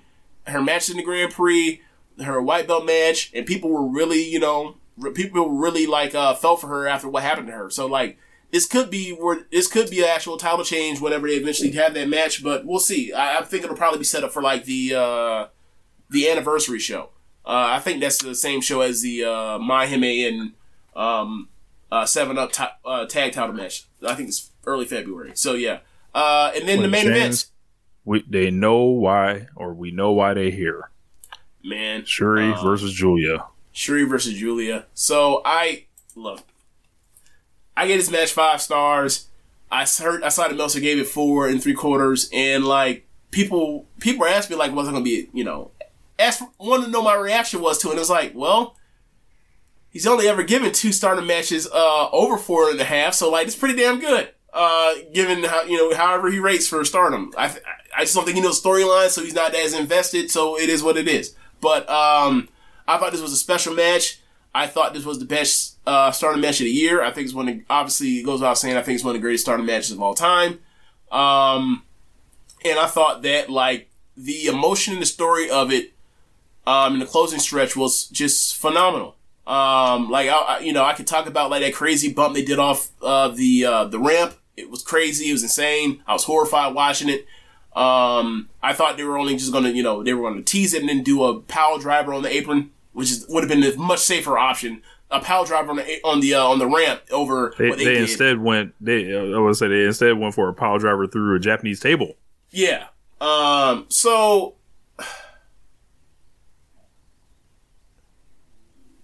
the closing stretch, like, in retrospect, like, it was telling the story of, one, Julia's failure to beat Shuri earlier in the year, because she, early in that match, in March, like, she hit her with a normalized bomb and couldn't put her away then. And then Shuri got up and proceeded to beat her ass and then beat her with the one wing Emerald Flosion. And then this match, like, Shuri gets to the point to the one wing Emerald Flosion, hits it, and then like Julia kicks out. So then at some point, Shuri's like, all right, well fine then. I'll just do like the who was it? I think it was it Vikingo and Omega? Was it Vikingo and Omega when Omega hit the second rope one wing angel? That was Laredo Kid. So Shuri goes for a second rope one wing Emerald Flosion, and like Julia counters out and hits a power bomb. Yeah, what do you call it? What do they call those power bombs come off the top rope? I forgot what they're called. Whatever. But yeah, turns into a Splash power Mountain. Bomb. I can't remember. Whatever. Turns to a power bomb off the second rope. Great. And then like Shuri's more or less done. She's holding on to kicking out of stuff until she gets hit with a big move. And like, like Julia hits Micah's Inko Toshi, can't get the W. Which Shuri and Micah had a Red Belt title match in November that was awesome. Julia hits Shuri with the running falling power bomb like Hameka's finish that like Himeka couldn't put Shuri away with in her 3 chance she had this year, and like then she hits basically like an updated like a arm trap version of a Northern Lights bomb she calls Vermilion now, and that shit is brutal. Yeah, and dumped around her dome. On her neck and her back of her head and got the win. And I was like, this is the best of Stardom. Like you compare this with like the closing stretch of like the Tam and Julia match from the Grand Prix final, where it's like the level of storytelling and in depth from like between these particular people and the story they told is like, people told me this Julia woman wasn't good when she first came in. She's one of the best wrestlers in the world now. I'm glad you mentioned that, James, because besides Shuri looking like a movie monster in this, like where she just wouldn't stay down after big move after big move after big move from Julia, Julia came through, and I think her Stardom career despite the setbacks and things that they've had to change with her, this has all led to perfect timing for her. And, you know, we lost the fact that she got to feud with Hana Kimura. We'll never know what happened with that. We lost her Grand Prix in 2021, which you're also missing. She was supposed to face Arisa Hoshiki after she won the Cinderella tournament in 2020, and that went up in smoke too. Yeah, and she, you know, she had that big injury, and they caught it. And what happened was, like, you know, Shuri Inutami was catching fire last year, and we didn't have to sacrifice that because, you know, they just moved Julia out the way and reshuffled her a couple times, and, you know, she went through the whole thing with Tam, and then had the group dissipate around her, and she's still dealing with, you know, people just not liking her in the domestic side, in the Western side, just from, you know, how she left Ice Ribbon and all that, and, you know. It's about a check at the end of the day. So, like, I think Julia's, like, path has been very linear. I feel like all this stuff is well-earned for her. And all she's done is, like, just have rough physical matches. And I think she's gotten over a lot to the Western audience. I see, like, a lot of, like, regular normies talking about Julia. And I don't know if they necessarily know why they're talking about Julia yet, but I think the, you know, a lot of that may come, you know, because of the aesthetic and everything it's like that, whatever, right? Aesthetic. But, like, when you look beyond that, if you're watching Julia regularly, it's almost not even a thing because it's like she's having these, like, these fucking wars all the time. And then, like, you know, think about her and, like, the stuff that's set up for her. Like, obviously she's going to get back, you know, to wrestling against Tam. She's going to fight Suzu Suzuki probably. Yep. And then, like, anybody that has to try to elevate to get to her level now, like, you know, could she wrestle Kamitani next year? Sure, that could happen. All them draws with Mayu in a row they've done, they're going to have, they have to have a Mayu match eventually on the big spot. They've always protected Utami and Julia. I believe that's never happened, if I'm not mistaken. Never happened. So, never like, happened. She's got a host of fresh matches, and she has, like, I think she's like everything is timed up perfectly because we got a year of Shuri as the fucking champion, and Shuri just goes down with, is that the best red belt reign ever? Like, or was it the Utami one? It's either her or Utami. Yeah, so, like, coming back to back, that's a lot of pressure to follow those two. But the promotion is set up in a way for her to do it. Like, they've always wanted Julia to be in this position, and, you know, if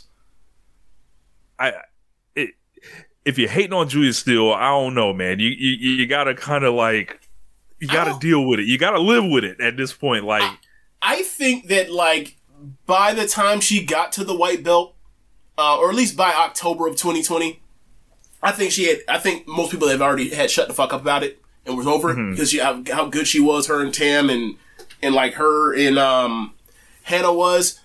Before Hannah's unfortunate passing, I think she had already shut all that stuff down and, like, she was gonna be okay. And, like, you know, you got to the end of that Cinderella tournament that she won, like, it was obvious that, like, the crowd had finally, like, got, you know, reacted to her and, like, took to her. That's the way to take it. They finally took to her because, like, they were kind of holding their arms crossed and, like, weren't really embracing her in that way until that moment. And, like, I think a lot of it had to do with, like, when she came in, Hana didn't do her no favors on promos, big leaked her, or whatever else. And, like, you could see that, like, Julia's confidence was kind of, like, taken at times as far as, like, wow, these people are really mad at me, like, as far as, like, my transfer, if you will.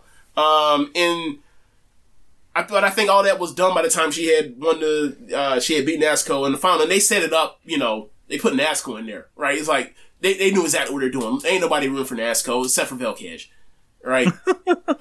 So, yeah, like, she won it and the people took to her and she was, you know, she was also, like, you know, affable at the time. And, like, you know what, I would have liked it. I remember when she said, like, you know what, I would have liked to see what Natsuko's dress would look like. And the crowd chuckled at that. And that was like, okay. The crowd's finally into her in that way. Like, and, you know, Natsuko using the chain and all that kind of stuff. And then Julia getting the chain. And then Julia throwing the chain to Natsuko and was like, fuck that. I don't need this chain. I got these. And these, over the last 3 years, have taken the number of fucking success over and over and over. And, like, I think for a lot of people, she's a lot of people's favorite Stardom wrestler. And she's not done nothing but earn that over these 3 years. And, like, it's been 3 years. you know, the kind of restraint you have to have as a booker to have someone that you think is actually the person or is one of the two people and like be able to hold on for 3 years. Not force it, not fuck it up, not like to actually put this person through like legitimate feeling adversity and like give them cool kind of side quest stuff. Like, bro, Julian Suzuki comes out of nowhere. Like, and then it's just like, there's something very fucking interesting here aside from her regular arc. Like, this is shit that Vince McMahon couldn't have done in his fucking wildest dreams with Roman Reigns in 2015. And he had the time because John Cena didn't leave in 2018. He could have done this. He immediately just went straight through with it, and it took us 6-7 years to finally like get Roman to where he should have been the whole entire time. So yeah, like that's kind of what I'm thinking of. I did think of that thing where it's like, you know, you have somebody that's unfuck-upable. All you have to do is like not make it so fucking obvious to where the crowd just going to reject this person. You gotta go to some look. Rossi and Julia, they took it the hard way. Like they just hard way. Yes. Like just flat out. Like Julia came in and they put and obviously they thought. They were wary of the limitation she had at the time. Like, we know what's... Like, they put Shuri with her for a reason. Right? Shuri was insurance policy that was like, Shuri, if she can't... She put Shuri over like a god after the match on the mic. I implore everybody, watch the translations on Stardom World after... when you see this, like when you talk about someone being grateful for somebody and coming in into their career, and yeah, that's it. For sure, yeah. I haven't seen it yet, but watching it live, just seeing both of them with the ugliest cry face. Which look, I gotta say, nobody is an uglier crier than Shuri, and I love every and every time I've ever seen her cry, because she is a crier. She cries not regularly, but like it's not uncommon to see her cry. When you see it, it just hits you where it's like, you just end up feeling what she's feeling at that time, whatever moments of happiness it is at time. Like when Ami at one of the New Bloods won the Futures belt, and you see they cut their she wins the belt, and I was like, I remember in my mind thinking like, I bet Shuri's crying her ass out, and the camera really cuts to Shuri like at ringside, bawling her eyes out, and I was like, ugly crying as usual. I was like, yep, that's a great picture, that's a great moment. But like they both in there and they just crying up a storm, and I heard the word senpai and I was like, that makes all the sense in the world to me, right? Just like when obviously they knew each other with Shuri and Ice Ribbon at times working, you know, programs with like Risa Serra, but like when you know they did the Don Del Monte thing of bringing in Micah and bringing in Shuri, like that was absolutely an insurance policy. It was like, if this shit. If Julia's not up for it to that extent yet, it is very similar to like Tokyo Cyber Squad when they put Konami in Jungle with Hannah. It was like, we believe in her, but if there's any type of, you know, issue or little stumble or whatever else in the ring, we will put two people in here that will make sure that this shit will be on point.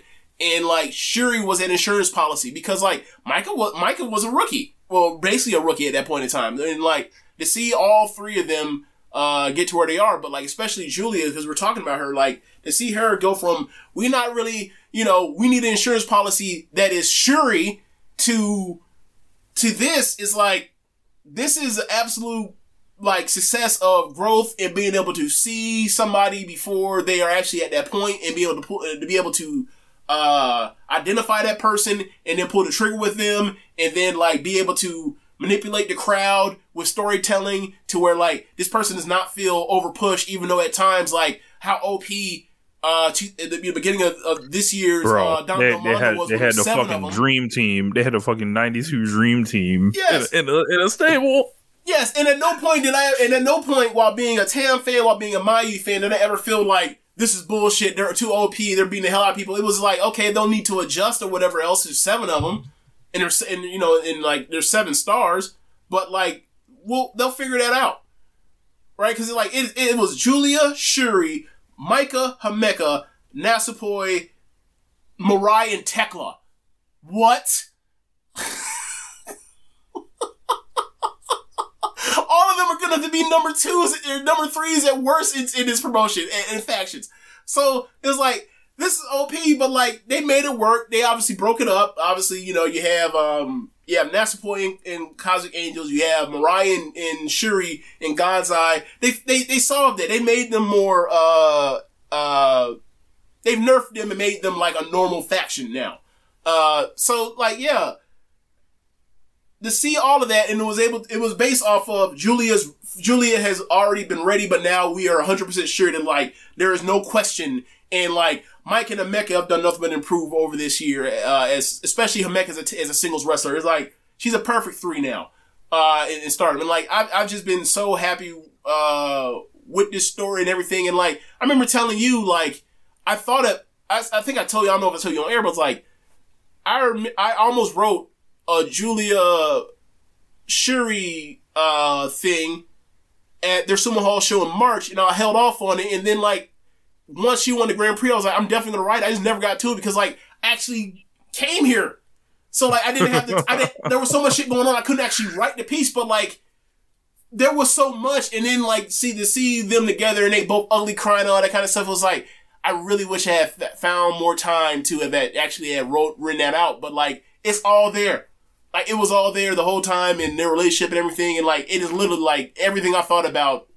It felt like they put that into that match in the year, and I thought they paid tribute to, like, you know, their relationship, Donna Del Mondo and Shuri's title reign, facing all of them in Donna Del Mondo at different times. And like you mentioned, like Shuri's path or Julia's path with the red belt, like there will be there's a reason why they put the last 2 years they put Micah in the opposite block from Julia. There is a reason why this year Himeka was not in the same block as Julia. Like we're going to get Julia, Himeka, Julia, Micah, and Red Belt match this year, and they're going to be fucking awesome too. So yeah, I'm all in and ready for like Julia's Red Belt reign. It's going to be fucking fun. Yeah, man. And you know, Shuri comes off it, and I just want to talk about Shuri for a second. So the Wonder of Stardom title, Shuri was champion for 365 days. So she began by winning the title. In my mind, the greatest match in Stardom history. Shuri defeats Utami Hayashishita. After that, she defeats Mirai. Then she defeats Julia. Then she defeats Mayu Watani. Then she defeats Himeka. Then she defeats Risa Sarah by TKO. Then she defeats Momo Watanabe. Then she defeats Tam Nakano. Then she defeats Nanai Takahashi. Then she defeats Micah. Then she defeats Utami Hayashishita again before dropping it off in style here. What a fucking run for Shuri. Yeah. What's the worst match out of that? The Risa Sarah match or the Nanai match, maybe? Yeah. And, like, the Risa Sarah match, for some people, they think it's, like, one of the better matches in Stardom because it's a sprint. It's a mindless sprint that goes 13 minutes. For other people, it holds them back on them killing, you know, giving a great rating. I gave it 4.25 because it was so short. Then when I remember that match, and I was like, they could have gone 10 more minutes. The Nanai match... That match comes down to two things.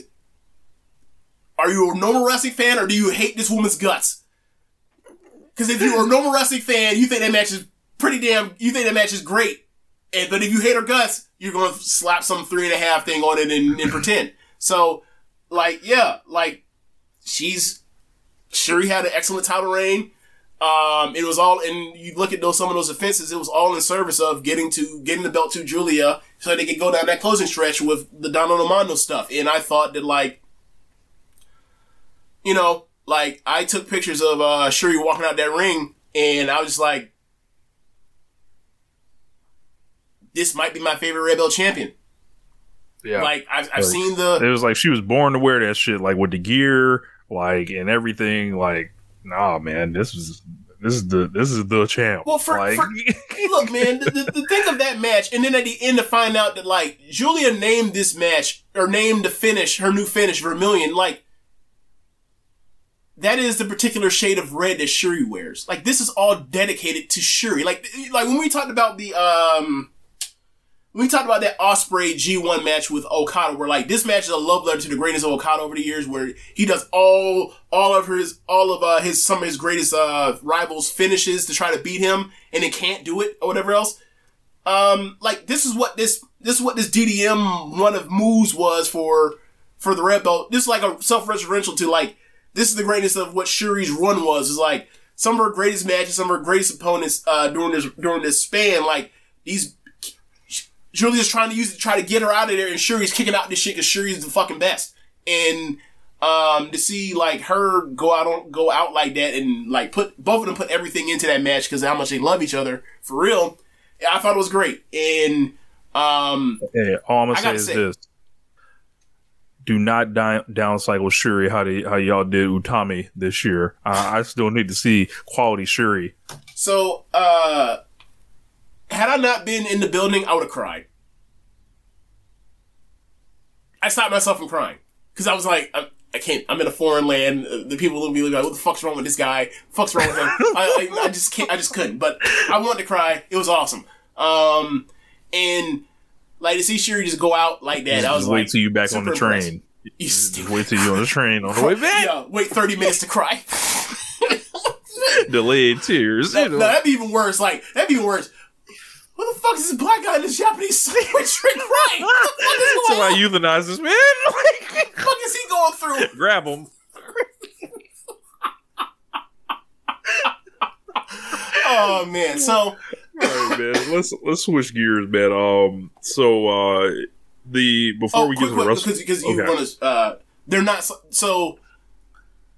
Remember like when that card came out, you know. I think me and you both were like, they got to have some up their sleeve for a bigger show. And then sure enough, they announced after the first match that they're running Yokohama Arena on April 29th. Yokohama Arena is like 17,000 seater. So, word is they're going to run a bunch of like interpromotional stuff similar to the All-Star Dream stuff the All-Star stuff that like AJW used to do, like LLPW and JWP and whatever else. So, I think at the post-match stuff, Shuri called out Chihiro Hashimoto, the ace of Sendai. I'm assuming that match's gonna happen there, and that match's gonna go off if they have the match they're capable of doing. So like that's already one thing where like you know you ain't got to worry about like the heavily cycling down of. Shuri to level Utami was cycled down. I don't think that's gonna happen. King of the North says, does AEW send Tony Storm and Jamie Hayter over for that April show? I don't really think AEW and Stardom really have much of a relationship, but that could be changing in this year with, you know, Mercedes and everything that's regarding that. I wouldn't be shocked to see AEW representation on that show. I wouldn't especially. Either. Say goodbye to your credit card rewards. Greedy corporate mega stores, led by Walmart and Target, are pushing for a law in Congress to take away your hard-earned cash back and travel points to line their pockets. The Durbin-Marshall credit card bill would enact harmful credit card routing mandates that would end credit card rewards as we know it. If you love your credit card rewards, tell your lawmakers, hands off my rewards. Tell them to oppose the Durbin-Marshall credit card bill. So, but yeah, man, do you happen to have access to the One Nation Radio Awards, James? I think I can get to it. If not, I have the link here. You can click right on it. Hold on. I will send it in your Facebook chat here. Okay. Get FOH. Get FOH. Yeah. Yes, sir. Okay, so I'm clicking on it now. So you basically want me to handicap the races? Sure. Just overall, like, kind of impressions. I've got, you know... Rich, I've got some... The Google Doc came to me in Japanese. That's funny. All right, so I can still see the English part. Okay, so you want me to go through the A awards? Yeah, I've kind of got some preliminary voting here. It's not a ton of close stuff. But there's a couple interesting things, but anything jump out at you in particular? Okay, so Shawn Michaels, best in-ring performer, Ospreay, Moxley, Danielson, Okada, Ishii, Shingo, Shuri, and Saya. I think Shuri will place for me. I think she would place for me. I think she placed for me last year as well. Ospreay for me is a clear-cut runaway number one on this. I don't know. I'd have to figure out who would be my number two. There's obviously some great stuff with Okada. There's obviously some great stuff with Danielson. I think that Danielson had the best match in AEW this year, the best singles match in AEW this year. Yeah, Shuri plays for me this year. Yeah, I think Shuri's plays for me. I think it'll be Ospreay number one, and then Danielson or Okada or Shuri will place. I think Shuri might definitely place for me. So WWE/NXT Wrestler of the Year. This category is an absolute joke. Bianca Belair is number one. Becky Lynch is number two. And look, y'all got to figure out who number three is. Whatever. That's on y'all. NXT WWE Wrestler of the Year. We might. Look, last week on this show, I said I was going to reward Gunther. I didn't know everyone else was going to reward Gunther as well. Wow. Yeah, I was going to say, it's going to be a lot of Roman, Gunther, and Bianca, and I think that you might also have some Seth, because Seth did have a great year in ring. I think his character is not much of anything as a joke, but whatever. He's had some really quality matches, on a consistent basis on pay-per-view. As a pay-per-view watcher, I appreciate that because, some of these dudes come out here and stank. If we think about it, Gunther, Rollins, Sheamus, McIntyre.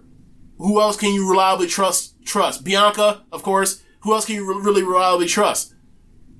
I guess you say Becky when Becky's healthy, right? But that's kind of it. Everybody else is up and down. Yeah, or, man. This was shocking, legitimately. See the Gunther stuff. Yeah, well, I don't know. I guess I shouldn't be shocked by it because, I did kind of, preface it last week on the show. But looking at how many just overwhelming, when you see the voting number, when the numbers come out on this, you're going to be absolutely shocked. Oh, absolutely shocked. Okay. And the all-time best run of a lifetime world double champion. Look. To be fair, the One Nation Radio audience does not respect this man. I was gonna say, you gotta think this is a work rate first, show. Roman and had is kind of Roman's. If you look at Roman's run, we pretty much have the first half of 2021, and then after that, it's a lot of hit and miss. What's his best match class at the Castle with a fuck finish? I believe so. Is there something better? Maybe there is something better. I'm just not remembering it. Yeah, I might. I think there are people that will try to push that SummerSlam match, but that's a SummerSlam. For me, that's with the tractor match.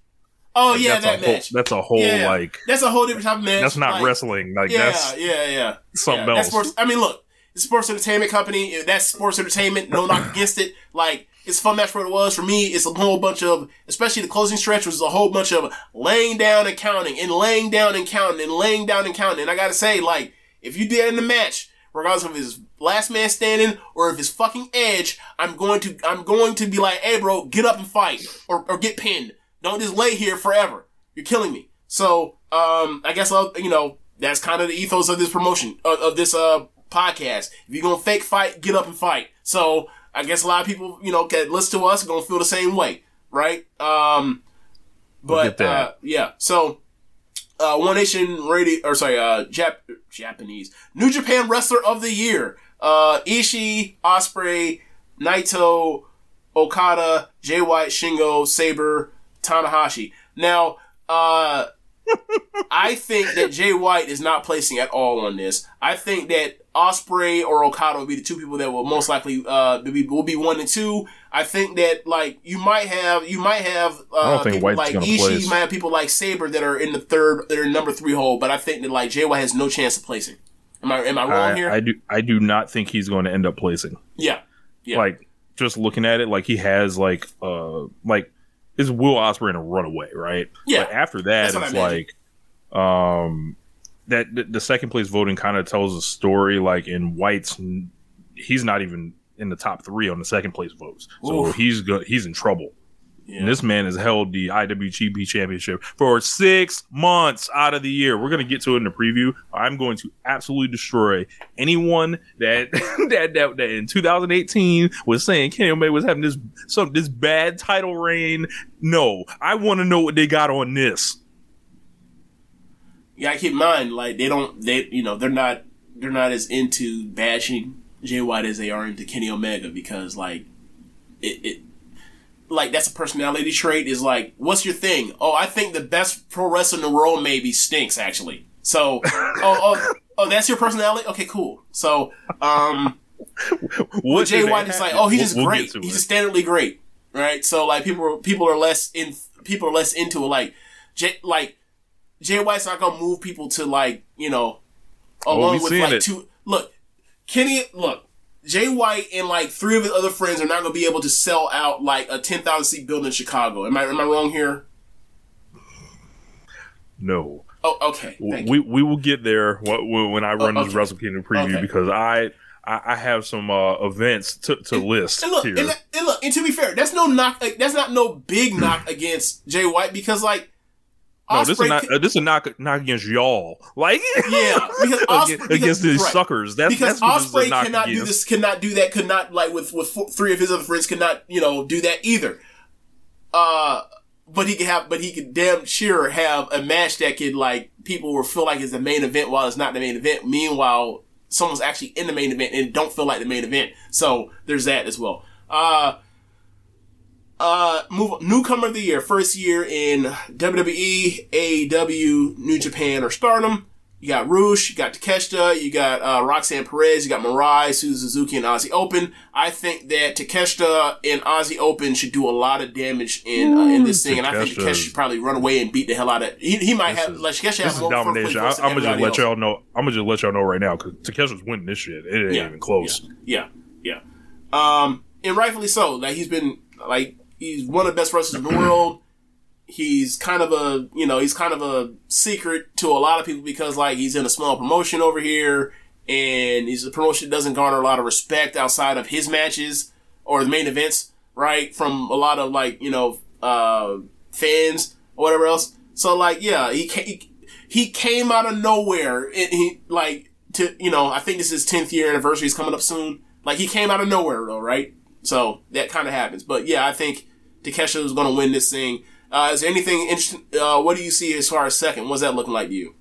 They're all fighting for scraps. Oh, wow. Like, okay. All right. Like Aussie Open is probably looking like they're circling for second. That's what I mean. That's what I imagine. Like you think of what they did, with the Royal Quest shows, and then with the Trios tournament in AEW, that did them a lot of favors. So, Dusty Rhodes, promo cut of the year, MJF, Moxley, Punk, Roman Reigns, Jericho, Kingston, and Starks. Roman Reigns does not have a first place vote. Okay. Just thought I'd note. Huh. All right. So, I imagine that John Moxley and MJF are probably doing the best out of this. Max Caster also, I didn't scroll all the way through. So Max Caster as well. So I imagine that MJF and Moxley, they're probably doing the best out of everybody on here. I think this is a weird year. And, this is like the, I don't know. I think that this MJF and Moxley's to lose. Am I wrong here? It feels like MJF like may pull away, but there's like some second and third place stuff that needs to be settled. Okay. It looks like. So, there's stuff that needs to be settled still. Okay, so AEW Wrestler of the Year, Moxley, Jericho, Danielson, Punk, MJF, Hangman, FTR, Death Triangle. I imagine that John Moxley is dominating this in much the same fashion that Ospreay is dominating New Japan Wrestler of the Year? Yes. Okay, makes sense. Not even close. That makes sense. Is there anybody, have you have any inklings of who's second place? Would it be like MJF or Danielson or Jericho? It looks like it may be a duel between Chris Jericho and Hangman Page. Okay, interesting. Everyone else pretty much, fighting for scraps after that. So, AEW Women's Wrestler of the Year, Thunder Rosa, Jamie, Toni Storm, Jay Cargill, Britt Baker, Hikaru Shida.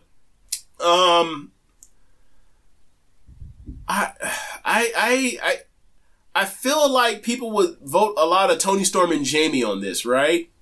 Yeah, they look to be the top two. Okay. And then, like, it looks like we're... Are people just basically like, nah, we ain't giving Rosa shit? No respect for Thunder Rosa on this thing. Thunder Rosa has one first place vote. That's kind of interesting to me. Like, people are so happy for her. Like, the turn came in rapid fashion. Yeah. That narrative came out, and they don't like that. They don't like that at all. Yeah. So, Stardom Wrestler of the Year, Kamatani, Tam. Whoa. Sorry. The B. Priestley Memorial. Oh, fuck. Stardom Wrestler of the Year. Oh, my God. So, I don't remember who won it last year. Was it Utami or Shuri that actually won? It was Utami that won last year. Okay, it makes sense. She was the main eventer. I think that Shuri had a better year outside of the main events, but whatever. Like, there's a lot of shows with Stardom. So if you were watching the main events and you seen Utami go out here, reach back, and giving you 4 1/4 every rip, you're going to be like, Utami's the rest of the year. This is stupid what you're talking about. I get it. So Stardom Rest of the Year, Kamatani, Tam, Julia, Starlight Kid, FWC, Hazuki and Kaguma, Mayu Iwatani, Shuri, and Natsupoi. I imagine that Shuri, Kamatani, and Julia are like runaway 1, 2, and 3, right? Okay. Shuri's comfortably number 1. Makes sense. Julia's number 2, and then like the third place, like it may get settled in the second and third voting, but okay. I think Starlight Kid might have something to say about Saya. That's interesting. That is interesting. So we will see how it breaks down. So look, I could see Starlight Kid getting the 3 spot because of the storyline thing. Like, Kamatani is not here for the storylines quite yet, unless it's with, you know, a Tam, a Starlight Kid, even a Natsupoi. Like, outside of, it's few and far between with her. So, but the matches are the matches, and I think that the matches have matched. So, but yeah, but I can see the Starlight Kid thing because Starlight Kid is, you know, like, it's Tam, Julia, and Starlight Kid are the 3 best at the storyline stuff on a consistent basis in Stardom. So, Bret Hart versus Stone Cold feud of the year. Blackpool Combat Club versus Jericho Appreciation Society. Swerve and Our Glory versus The Acclaimed. The Elite versus Death Triangle. Cody Rhodes versus Seth Rollins. Gunther versus Sheamus. CM Punk versus MJF, Cosmic Angels versus Donald Del Mondo, and Okada versus Naito. For me, I think, like, we had this conversation with Caleb last night, I think, or this morning, depending on, you know, what side of the globe you're on. And I think that, like, it comes down to your preference of what you want out of feuds. Like, do you want your feuds to be, you know, kind of concise and be like, you know, boom, boom, boom, and we're out of here? Do you want them to run the length of a year and have various, programs inside the feud? Or do you want just, like, or do you just want, like, the matches, right? And I think, like, for me, like, I very highly, like, value, like, Blackpool Combat Club versus JSA because it gave me a plethora of things. It gave me a lot of twists and turns in it, and I think it's not even done yet. And I think that, like, it gave me, like, top feuds and mid-card feuds and in between and people that were, like, in the middle, like, facing top guys and still had killer matches. And I think that, like, they had a awesome, you know, faction versus faction match to top it off with all that too. So, or 2 of them actually. So, or 1 and then a second one that was also great. So, like, I think this match, I think that for me, I value them highly. I think other people, like, just wanted the shit only last 3 months because that's pro wrestling has been like told to them their whole lives. Mm-hmm. So yeah, in like it's almost as if like people's like sourness from the ending of Jericho Kingston is bled into the JSA BCC stuff, and it's like that's something separate. That's a different feud. So I don't understand. Yeah, me don't understand. Yeah, so it looks like Punk and MJF's getting a lot of love. Like, makes sense. It looks like they're probably, especially because they were kind of that weird part of the year where like it was the end of last year and then bled into this year when it's like it's in that middle part. So like if you want to extend them credit for them starting in like November of last year, I think that's kind of wonky, but I get it. Yeah, but it looks like from there it's wide open. Okay. A lot of different feuds are having their say, like Elite, Death Triangle, Swerve and Our Glory, and The Acclaimed doing well. Jericho Appreciation Society and BCC cleaning up in the third place votes.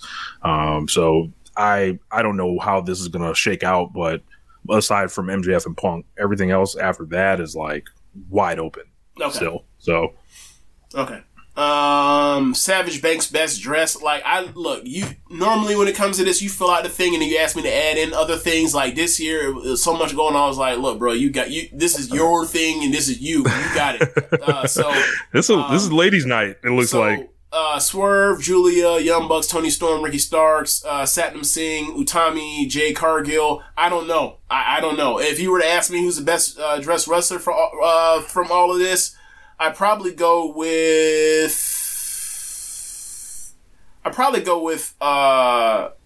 Utami, but I don't know.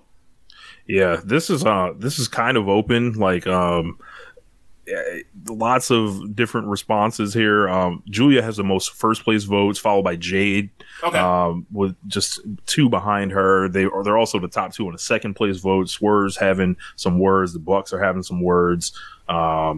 And then the third place, Swerve and Jade and the Bucks. So we're going to see how it shakes out. Satnam Singh's getting a little love, it looks like, as well. Okay. But yeah, this is it looks like Julia's to lose, possibly.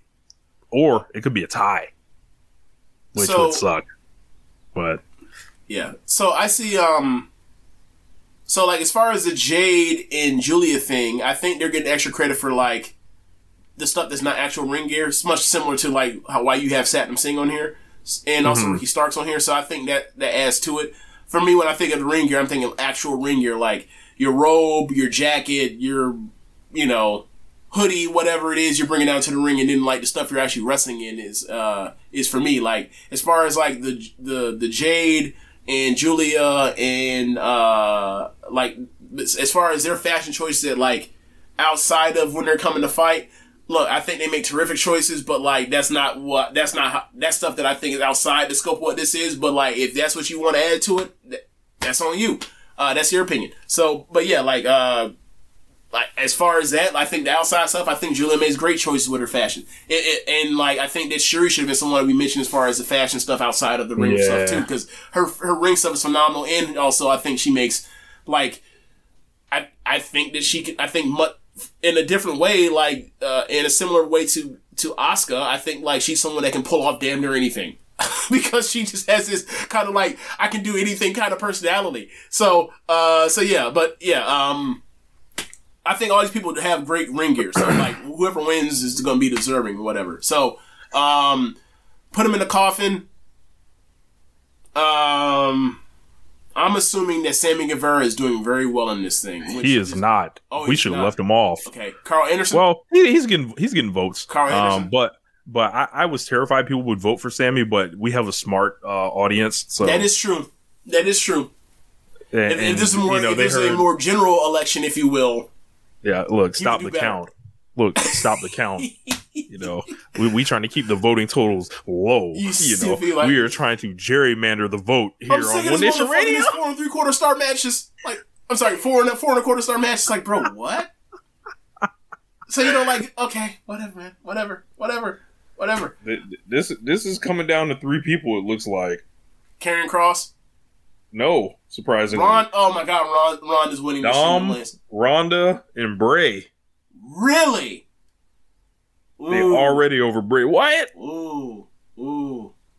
Y'all know us too well. So, but this is a Dom and Rhonda fight to the finish here. Dom ain't been able to beat these charges with these things out with these like videos on Thanksgiving and Christmas. That can't even save him. Can't help him. Doing some quality work can't even save him. He's been that deep in this. Oh, wow. Can't help him. All right. Finesse of the year. Jared, Keiji Muto, Carl Anderson, Bray Wyatt, Mandy Rose, Brock, Triple H, and Rossi. Now, I think that the voting obviously started before we found out last night that Mandy Rose has made $1 million. $1 million.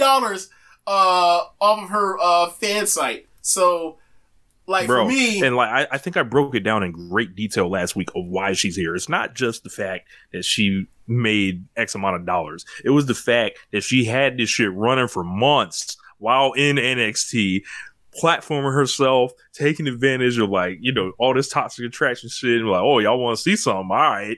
And now I'm going to start this shit up under the umbrella, get it popping, already be raking it in. Then they're like, hey, you need to shut it down or else it's them or us. And she was like, fuck you. And then basically exploded off of that with the increased attention. Too. Then raised the price. And then what do you know? Booming. Already she's platinum. Bonking. Yes, already platinum. Look at that. So how do you think she's going to do in Observer Best Box Office? Because she's your place. Go for her. Anyway, yeah, man. Like, Mandy will place for me. At this point, obviously, people that voted didn't have this. I don't think she's getting love, but we had. But like, by the time we start opening up voting, she was already at 500,000. She already was at a half M. We already knew that.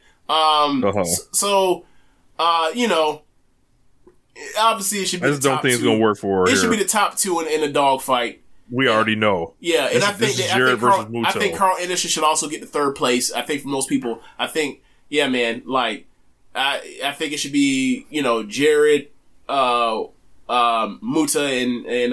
Carl Anderson. If you don't want to do the Carl Anderson thing, then Bray Wyatt should be on here for sure. For sure. Man. But we'll see. This is Jared Muta thing, and I feel like Jared's gonna end up defending his namesake. I was willing, if Muta somehow won this, I was willing to add his name to the award. If he won and actually retired this year, I would add him to the list. Jeff Jarrett is trying to tell me no, this shit will remain Jarrett only. So we'll see how it plays out. But Muta's within striking distance. Okay, so Die Rocky Die, who put the shit failure of the year. Ronda Rousey, gotta be right. Nah, she's in the middle of the pack on the first place votes.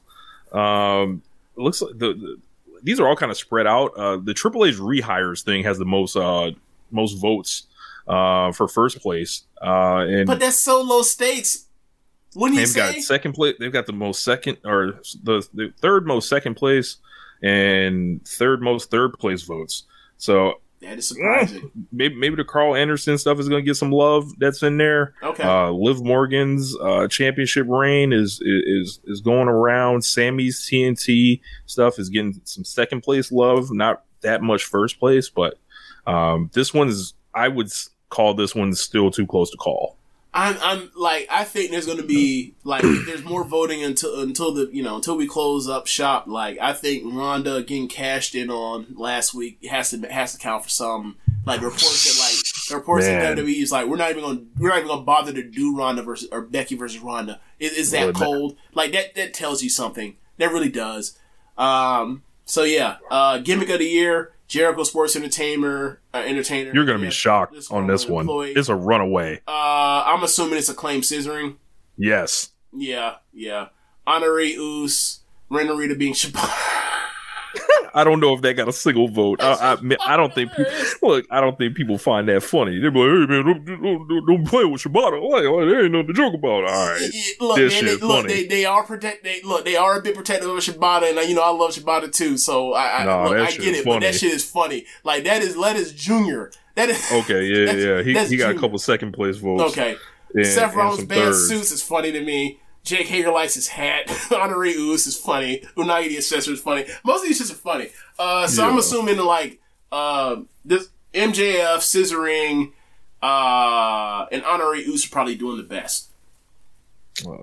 Chris Jericho Sports and Entertainment getting some love too, and Honoree Uso is doing pretty well. So Hager getting some third place love, maybe ironically there. So. WWE match of the year. Match of the year. Like, this is runaway. Like, Gunther and Sheamus Clash at the Castle has to be winning this shit, right? Oh, yeah. This is Gunther and Sheamus by a lot. Yeah. AEW match of the year. Will Ospreay and Orange Cassidy, which I imagine doing well. FTR and Young Bucks. Probably not something I think would do that well, but is one of the better match of the year. This is a runaway. Young Bucks, Lucha Bros, Danielson, Hangman.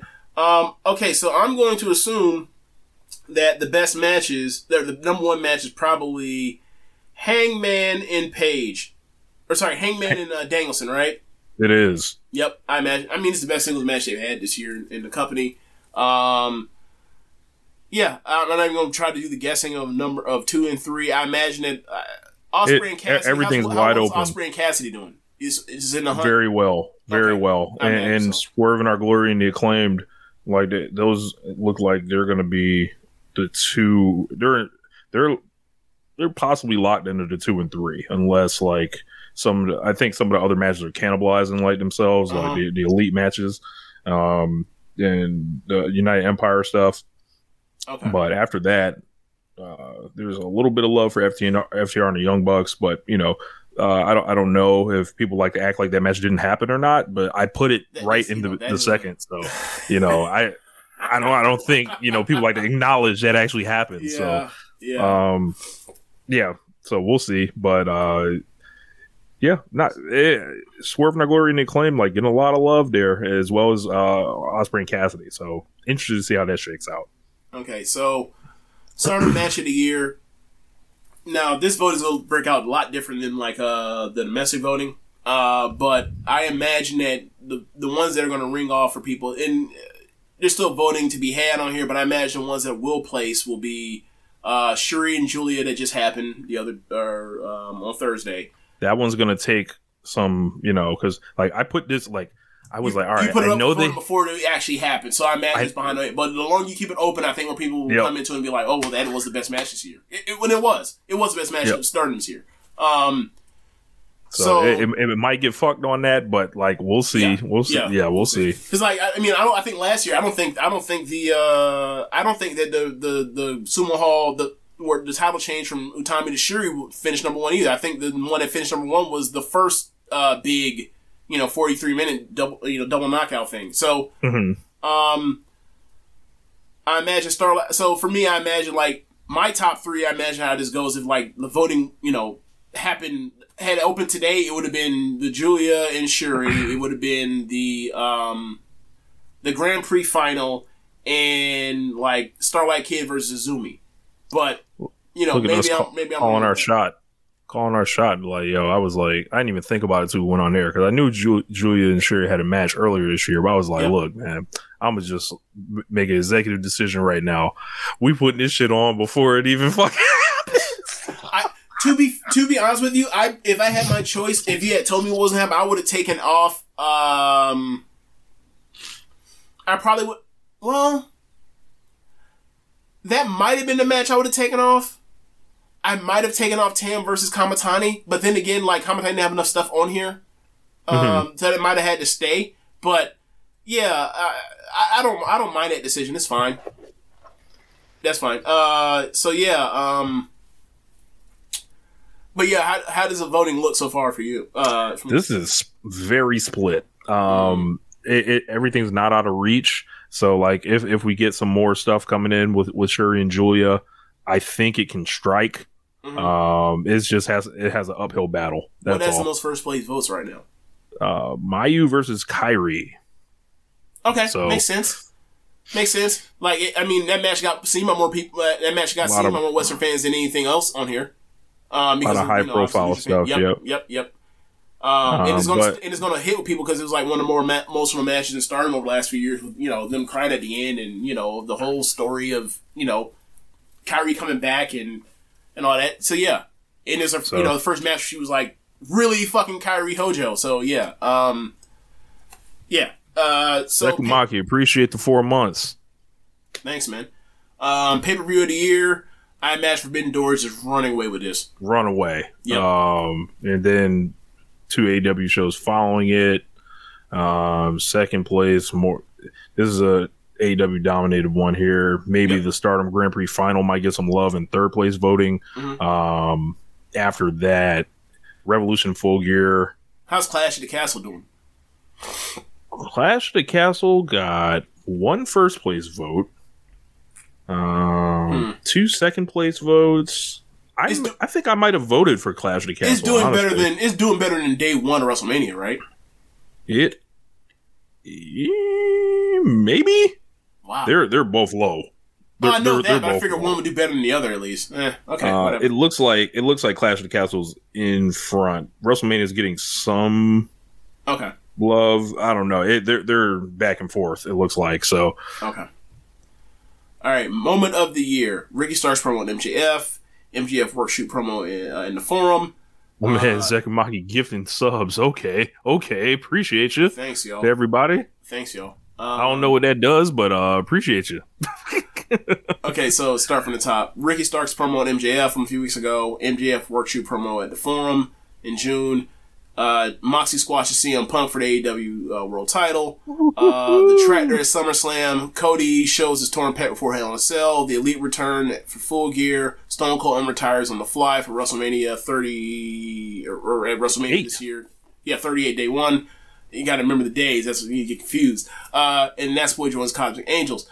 I imagine like I think the MJF workshoot promo should place. I don't know if it wins. I don't think it's gonna. Like really, it might get third, maybe. Okay, but the Elite returns to Full Gear. Yeah. The how does Stone Cold do? Austin's not really. Wow, people not really digging it. Like, it looks like. Can you imagine Stone Cold Steve Austin return? And I thought about this because like you know the word is getting some third place love, but okay. Nothing. You would think this would be better, but. Right? Especially for a match that was very good. Right. And it's Stone Cold, like, that, it's made me think about this because it's like, the other day I was thinking about this because, you know, the word came out that, like, you already see the word come out that's like, Triple H already has a plan in case The Rock don't show up, which is like, The Rock ain't showing up, right? So, I was like, well, shit, if that's the case, you already know you got Austin on retainer, go out there and run Austin versus Roman, right? Like, if The Rock can't do it, Austin's the next best thing. Because the whole thing story is like, well, they play cousins, right?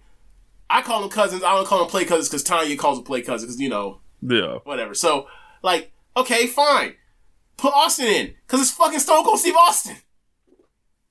The fuck? He just had a good match last year. Just do that. Why not? Fuck it. Let Austin win, too. I don't know. Stoner. Stun the entire bloodline. Go to hell. Fuck him. Bro, I can tell you this right now. If Stone Cold Steve Austin beat Roman Reigns at WrestleMania 39, right? I can tell you this right now. The first thing that whole internet group finna do is they finna pull up them old Austin with them selling them shirts. With the stars and bars, and they finna go back. They finna go back on them, and they finna pull up the Deborah stuff, which is rightfully so and is legitimate and like.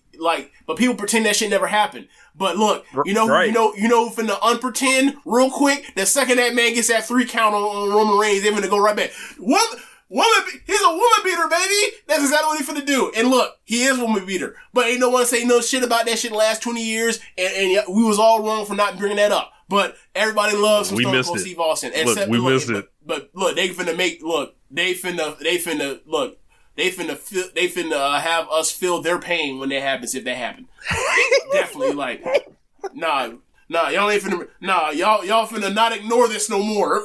And that's not what's gonna happen. Look, Sam brings up a good point. I would endorse AEW lending them Jim Ross if that would happen. Lend them Jim for the night. Oh my god! Yes, and look, lend them, sell them out right now like they do them football players. Like how much did they? How much was the transfer fee for your boy? Can we get an announcer to be named later? Can we get an announcer to be named later?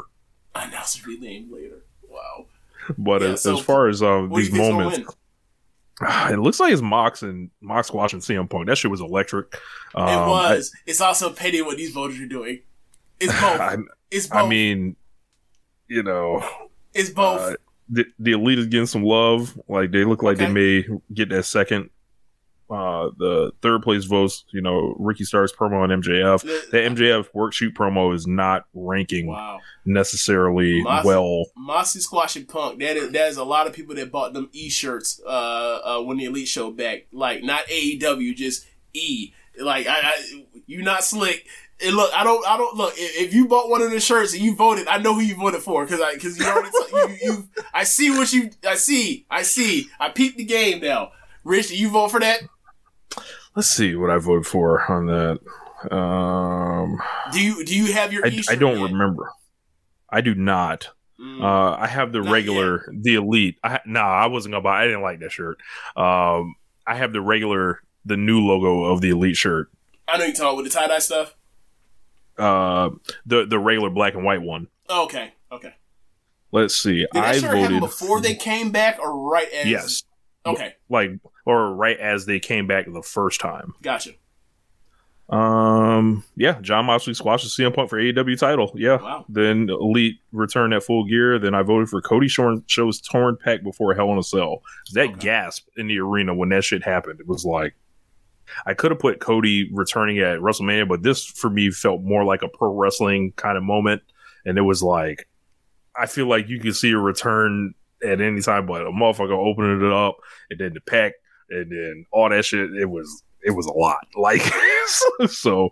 All right. So creative success of the year. Blackpool Combat Club versus Jericho Appreciation Society, the Bloodline, the Acclaim's tag team title run. You're gonna be surprised. This is a runaway too. The Death Triangle versus the Elite's Best 7 feud, the Trios tournament, Gunther's IC championship. The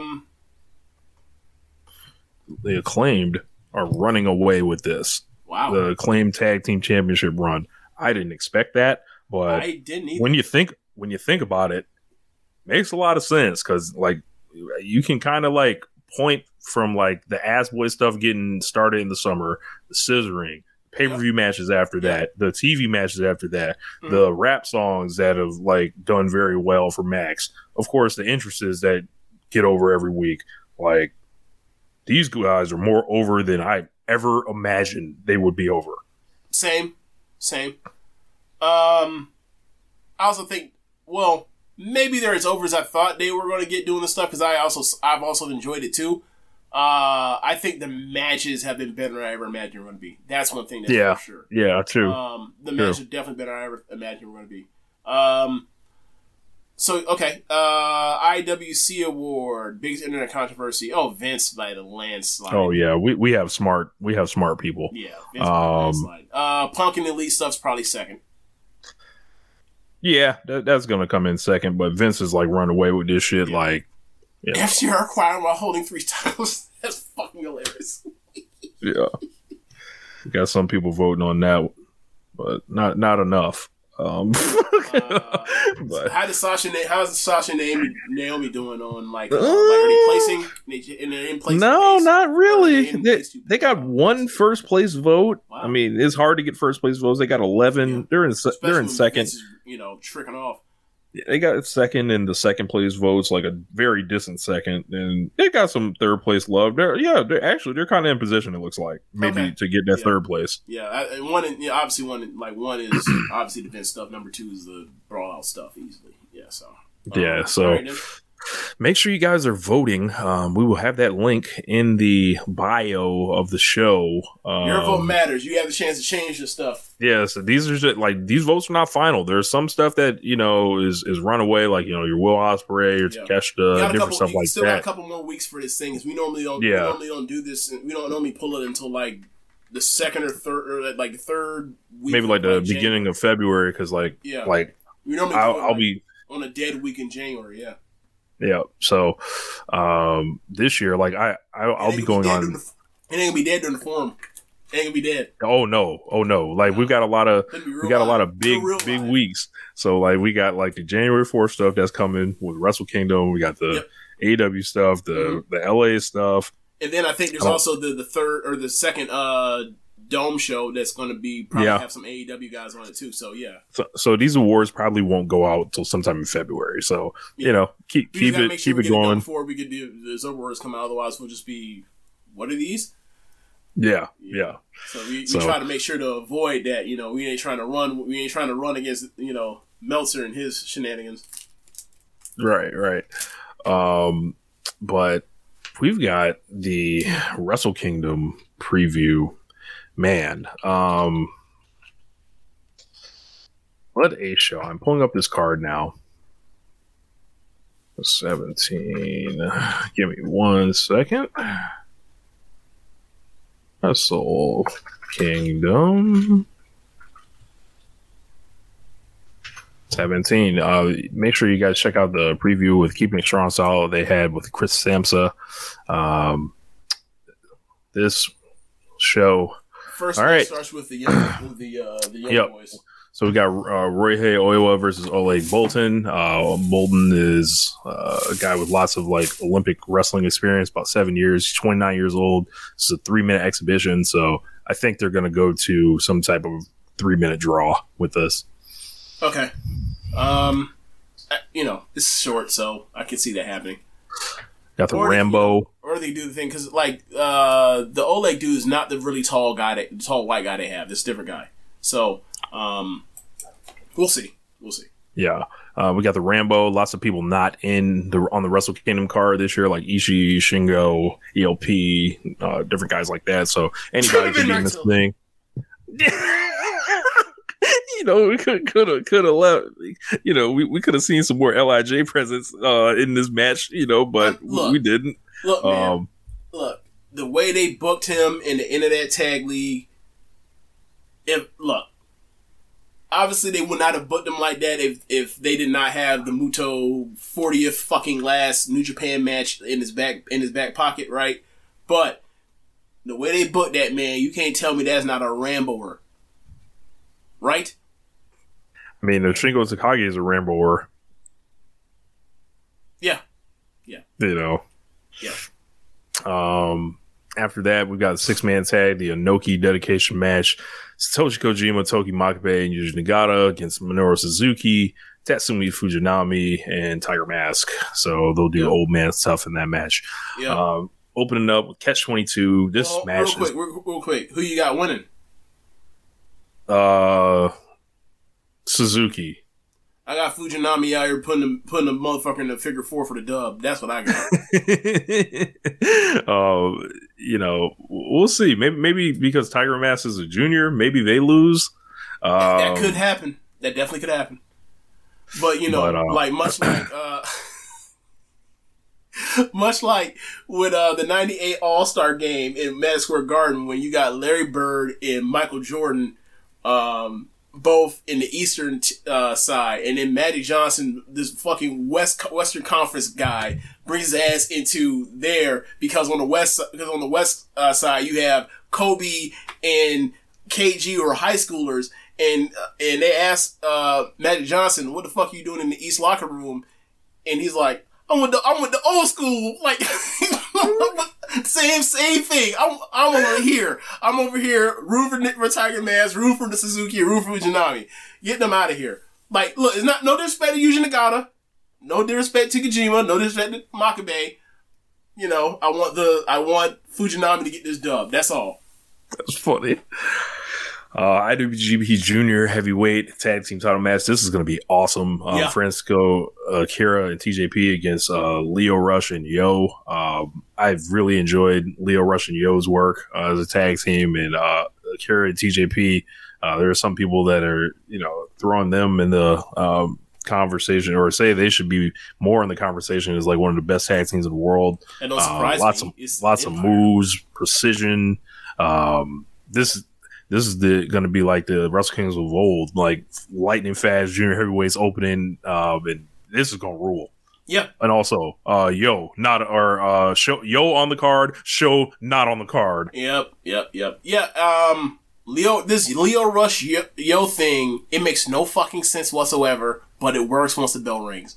And they're making it work, and like that goddamn Lio Rush, he's always gonna be so talented and so good that he's gonna make you just buy in. He's been on his A game. When he's on screen, he's always very good or great. The thing is just like, you don't know when he's going to get disinterested or whatever happens, and he blows it up and leaves. So it's like, can I get a fucking year of you staying in one place, please? Because you're so good. I just want to see you like at a place where you can grow roots and like be able to establish stuff. But it's always, he never stays anywhere long. Right? Yeah. Like, I mean, bro, think of all the Dante Martin, Lio Rush stuff we missed out on. Yeah. Anyway, so Lio Rush and Yo, Akira and TJP, that match is bound to be good as hell. It just is. IWGP Women's Title match, Kairi defending against Tam Nakano. I think Kairi's going to go ahead and get the dub here. They're probably going to get like 13 minutes if I had to guess. And they're going to maximize their time and probably have a lightning fast match. Like I'm not worried about them getting cut for time because they know what to do with a short amount of time. It don't matter how much time anyway. You give them. As long as you give them over 8 minutes, they finna do what they do. Yeah. And, you know, you would think this is where Mercedes Moné will show up. Mm-hmm. And who knows what's going to happen here, but this match should be awesome. Look, man, I think the reason why at first, let's say like 2-3 years ago, like people that watched Stardom didn't know where this Tam thing was headed, was because like in short bursts or whatever else, she's great, but like, can she wrestle a 27-minute match and it be like as fun as when she wrestles like a 15-minute match? Well, we ain't got to worry about that because they put her number 2. They put her in the second slot, so you finna get, you know, stuff like her in the Grand Prix or stuff like, you know, like her sprint level stuff. And Kairi's always been a great sprinter. Like they finna go in there and they finna scrap like dogs. They finna beat the hell out of each other. This is a match that I have, you know, you put on like the fantasy book Joshi thing, like next to like Shuri versus Risa Nakajima, you put like some shit like this, for me. And like, you know, during the Kairi lore from last night and like the Tam lore from last night, like, you know, Tam has told that story about like, it's very similar to that like Finn Balor, Kyle O'Reilly thing where it's like, I get to New Japan, he leaves. Like, I get to Stardom, she's leaving for WWE. Like, we just miss each other. And then, like, she's back. It's been 6 years. And, like, I've been compared to Kairi, like, from the beginning because, like, similar sizes. Io even says that we looked alike. And, like, I had these, like, inferiority complex because, like, Kairi is a fucking, you know, a superstar. And, like, I just could not win. And, like, I've leveled up to get to this moment. And, like, when Kairi came back, the first person she wanted to face was me. And like, you know, she's kind of an interloper. Like she's here like maybe one match a month, but like we're here, we're going to be here in the Dome and like it's on and like I'm fucking excited. And like, quite frankly, like regardless of the match placement or whatever else, when they were advertising this thing, like they were pushing this thing as if like it was a marquee match. So like maybe they get like, you know, the if you will, like the Ospreay Ibushi spot. Like, obviously it's not the opener, but you get my point. Like the thing where like early in the match where like they go out there and they go kill it, like Saber and Ishii a few years ago. Like, I think this could be that slot for the match, and like I think they're going to have a killer match, and that's going to be a short, light match that's going to keep people energized. And I think like these, you know, I would like to hire on the card, but like for these two matches start off the main card, I think this is going to be an incredible Wrestle Kingdom, like back to where they used to be. So yeah, go to the third match, like another pickoff of like a match is going to be quick, but it's going to be awesome. Like Bishamon versus or FTR versus Bishamon for the heavyweight tag titles. Like, this is going to be a great match. It's not going to go especially long, but like it's those four, and they're two of the best tag teams in the world. They're going to have a killer match. Yeah, FTR seems to be on their "We Dropping All These Belts" tour, so yeah. I don't necessarily know if that's going to happen here. I think there is another day of Wrestle Kingdom. There is an Aussie Open rematch waiting right there that the Western fans are clamoring for. Yeah, I don't think people like Bishamon winning here. I think people got to remember that this is New Japan Pro Wrestling, despite all of their champions essentially being white men right now. You know, James, I would just like to compare the champions that were there in 2019 or 18 that everyone was crying about, James.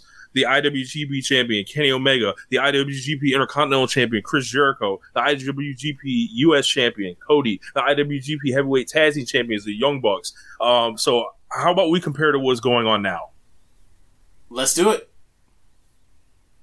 The IWGP Heavyweight champion, Jay White, who does not show up anytime after August.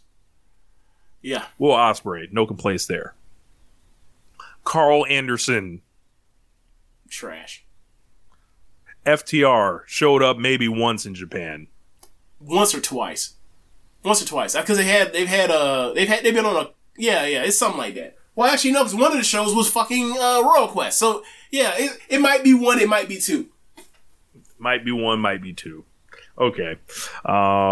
Yeah, man. I don't know, man. I feel like people need to walk some of this shit back. Yeah, and they also things like they're also not nearly as mad as they were in 2018. It's funny how that works. And the company's not nearly as hot as it was in 2018. Like, it's funny how that works. It's really strange. And then, like, you just look at this card, man. Like, you look at, like, we just talked about it. Match 1, match 2, match 3, we just had it. Match 4 is Rina Rina versus Sabre for the TV title. Inaugural TV title. It's going to be a blitz. 15-minute time limit. They got no choice. And also, Sabre's a fast worker anyway when he wants to be. So yeah, like those first four matches, like it's going to be a blast of a first hour and a half. Then first 80 minutes. First 80 minutes is going to be a blast. Slow down. Yeah, and then we get to the random skip, you know, track 8 on an album where it's like it's a make and break whether or not this album is going to be just good or it's going to be great. So you get Tama Carl Anderson. Yeah, never open weight title match. Carl Anderson versus Tama Tonga. I'll say this, man. If Carl Anderson comes out here and lays an egg in the fucking dome, he cannot be brought back to New Japan Pro Wrestling in any way, shape, or form. He wants to come back to Japan and wrestle. It needs to be in fucking All Japan. Not even Noah, not even Dragon Gate. Take your ass to All Japan where no one watches you, no one gives a fuck. Big Japan. The wrestler just leaves. Shit, why not? Hell, Osaka Pro. Does that even exist anymore? Man, I don't even know. Actually, I think they do exist. Isn't that where Tajiri just went after leaving out of All Japan? There's a lot going on with Tajiri. There's a new report. I need to brush up on it, but Tama Tonga's winning this shit. This is the end of the line. I don't know why New Japan's wasting so much time doing this. I don't know what the benefit was. Somebody's got to show me how many additional subs WWE superstar Carl Anderson has popped. I doubt that is minimal.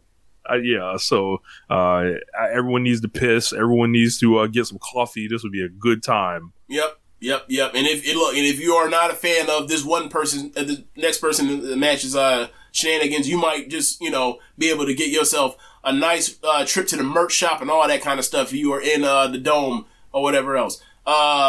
K Keiji Muto's last match in New Japan. Trios match. Shota Umino, Hiroshi Tanahashi, Muto versus Naito, Sanada, and Bushi. Now, I saw Sanada and Bushi in the semi-main event of Glate the other day. Bro, I bought that ticket just to see the Strong Hearts folks, right? So see Shima, to see T-Hawk, to see Lindemann. And I pulled up the card after I'd already agreed to buy the ticket. I was like, wait, Sanada and Bushi are here? What? Warming up. So, bro, they go from second from the top at Tokyo Sumo Hall to being fourth from the top? Fourth from the top at the Dome. I don't know what kind of life. I don't know what's going on. I don't know what's gotten Sanada and Bushi, but okay. Hey man, Keiji Muto is fucking winning this match. By the way, Bushi is not in this match for no reason. Can he pin Naito? He's not pinning Naito. No. Why not? But why not? Naito don't care. I don't think they're gonna do that. I think Bushi. They're not. I'm just pointing out. Bushi may as well come to the ring with a flashing sign on. Yes. I'm about to get pinned. I'm gonna get pinned. Look, either he's getting pinned by Muto or he's getting pinned by Umino. If he's getting pinned by Muto, if it were me, I have Umino pin him. But we are not Keiji Muto. Would Keiji Muto have Umino pin him? No. This is about Muto. He will go over on Bushi. Yes, exactly. He might even get into arguments by himself, slap Hiroshi Tanahashi to the point where Hiroshi Tanahashi walks out on him or something, and then Keiji Muto valiantly beats the LIJ's ass all by himself and wins. There's also the part where I would like to see the possibility where Umino wins and they zoom out to try to find Muto, and Muto's already halfway up the ramp, in similar fashion to what he's done with Nakamura and to Kaito Kiyomiya. I'm just wondering, will he stay in the ring to celebrate with the guys? When it's a dub, we'll see. So we will see when Keiji Muto and Tetsuya Naito both kick each other in the knee. We will see whose knees explode into dust first. Damn it! Whew. Tetsuya Naito, knee replacement, collision course. Okay, so, IWGP Junior Heavyweight 4-Way match. Ooh, don't care. Taiji Ishimori versus Takahashi versus Desperado versus Master Wato. Look here, Master Wato. I think he's going to win. No. Okay, hold on a second. Look here, Master Wato. You got somebody that's vouched for you by the name of Josh Smith that said it's a legacy game. Said that you are not discernibly inferior of a pro wrestler to Kaito Kiyomiya. Kaito Kiyomiya just went out there and dropped 45 at Budokan Hall. It is up to you. You're on the clock. It's up to you to hold up Josh Smith's legacy. Not your legacy, but Josh Smith's legacy as an analyst. Because if you don't, when you're in here with Hiroshi Tanahashi, Hiromu Takahashi, Taiji Ishimori, and Desperado, three of the better wrestlers in the world, we ain't going to blame them. Ishimori kind of stinks, but, whatever. He's up and down. When he wants to be, he's really good. We are finna hold it against you. And, I'm especially going to hold it against Josh Smith for having the audacity to tell me that nonsense last year. And it's done nothing but make me bring it up every single time I see a Kiyomiya match. So, yeah, man, you got to protect this fucking random foreigner's legacy over here. So, it's up to you. Yeah. Or you could be Wato, talented, but shit just ain't going to work out. I think going back to Hiromu with the belt, no point in doing that, really. Desperado has had it before. Ishimori is obviously cold as a fucking block of ice. Yep. And also Wato is only in here because Kishida's has this terrible health situation. And what foot and mouth disease or whatever the fuck. Hand, foot, mouth disease. Jesus fucking Christ. Yes. Yeah. I think Master Wato is gonna pull the shock of a lifetime here. Shake up the world. Yes. Look, win, lose, I don't care. You better ball. All right, so semi-main event, the first of the double main events, which means semi-main event. The United States Championship champion Will Ospreay versus Kenny Omega. This is going to be one of the best matches of the year. It has the potential to be one of the greatest matches of all time. I am very excited to see it. When I first booked up and thought of this trip, like I thought about them possibly having this match, and then once the Brawlout stuff happened, I kind of thought maybe it doesn't happen. But I thought it's a possibility, and but it wasn't affecting whether or not I was coming here to Japan to watch this match. I was coming to see Wrestle Kingdom, to come see Dream Queendom, and then the match was on, and I'm really excited to be in person for the match. It's going to be great. How great, we'll see, but at minimum, it's going to be a banger. So it's two of the greatest wrestlers to ever step foot in the ring from an in-ring perspective, and they're still relatively, neither one of them have left their prime yet. So it's going to be a banger, and they're going to try. And knowing these two maniacs are going to try to do something real special. I think they're going to try to have the greatest match in the history of the Tokyo Dome.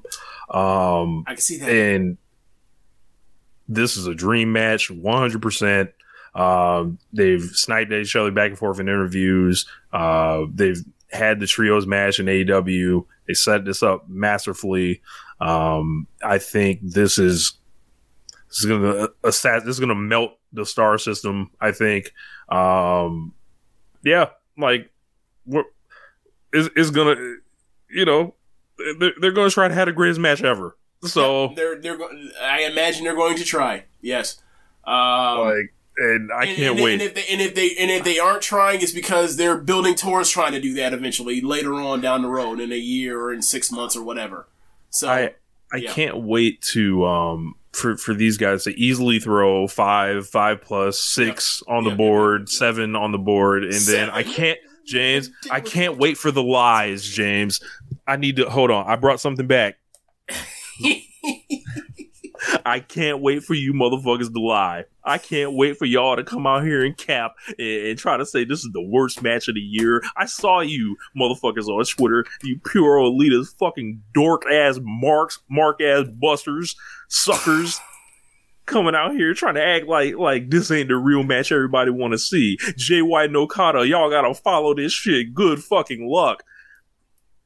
Kenny Omega and Will Ospreay getting together in the ring, and you want to clench up your booty cheeks and act like this shit ain't real. Are you sick? Stop the cap. Come on, man. This is insane. I can't believe these people. I can't believe the lengths that they're willing to go to, James. Where does it end? One must ask. This is not just and these are otherwise smart people, I would imagine. These are not cornet people that we're dealing with that are making the loudest noise about this. We know what y'all mad about. We know that you're upset that, Kenny Omega comes back, and then all of a sudden, more people are talking about this. It's not Jay White that got people excited. It's not Kazuchika Okada, unfortunately, that got people excited over here.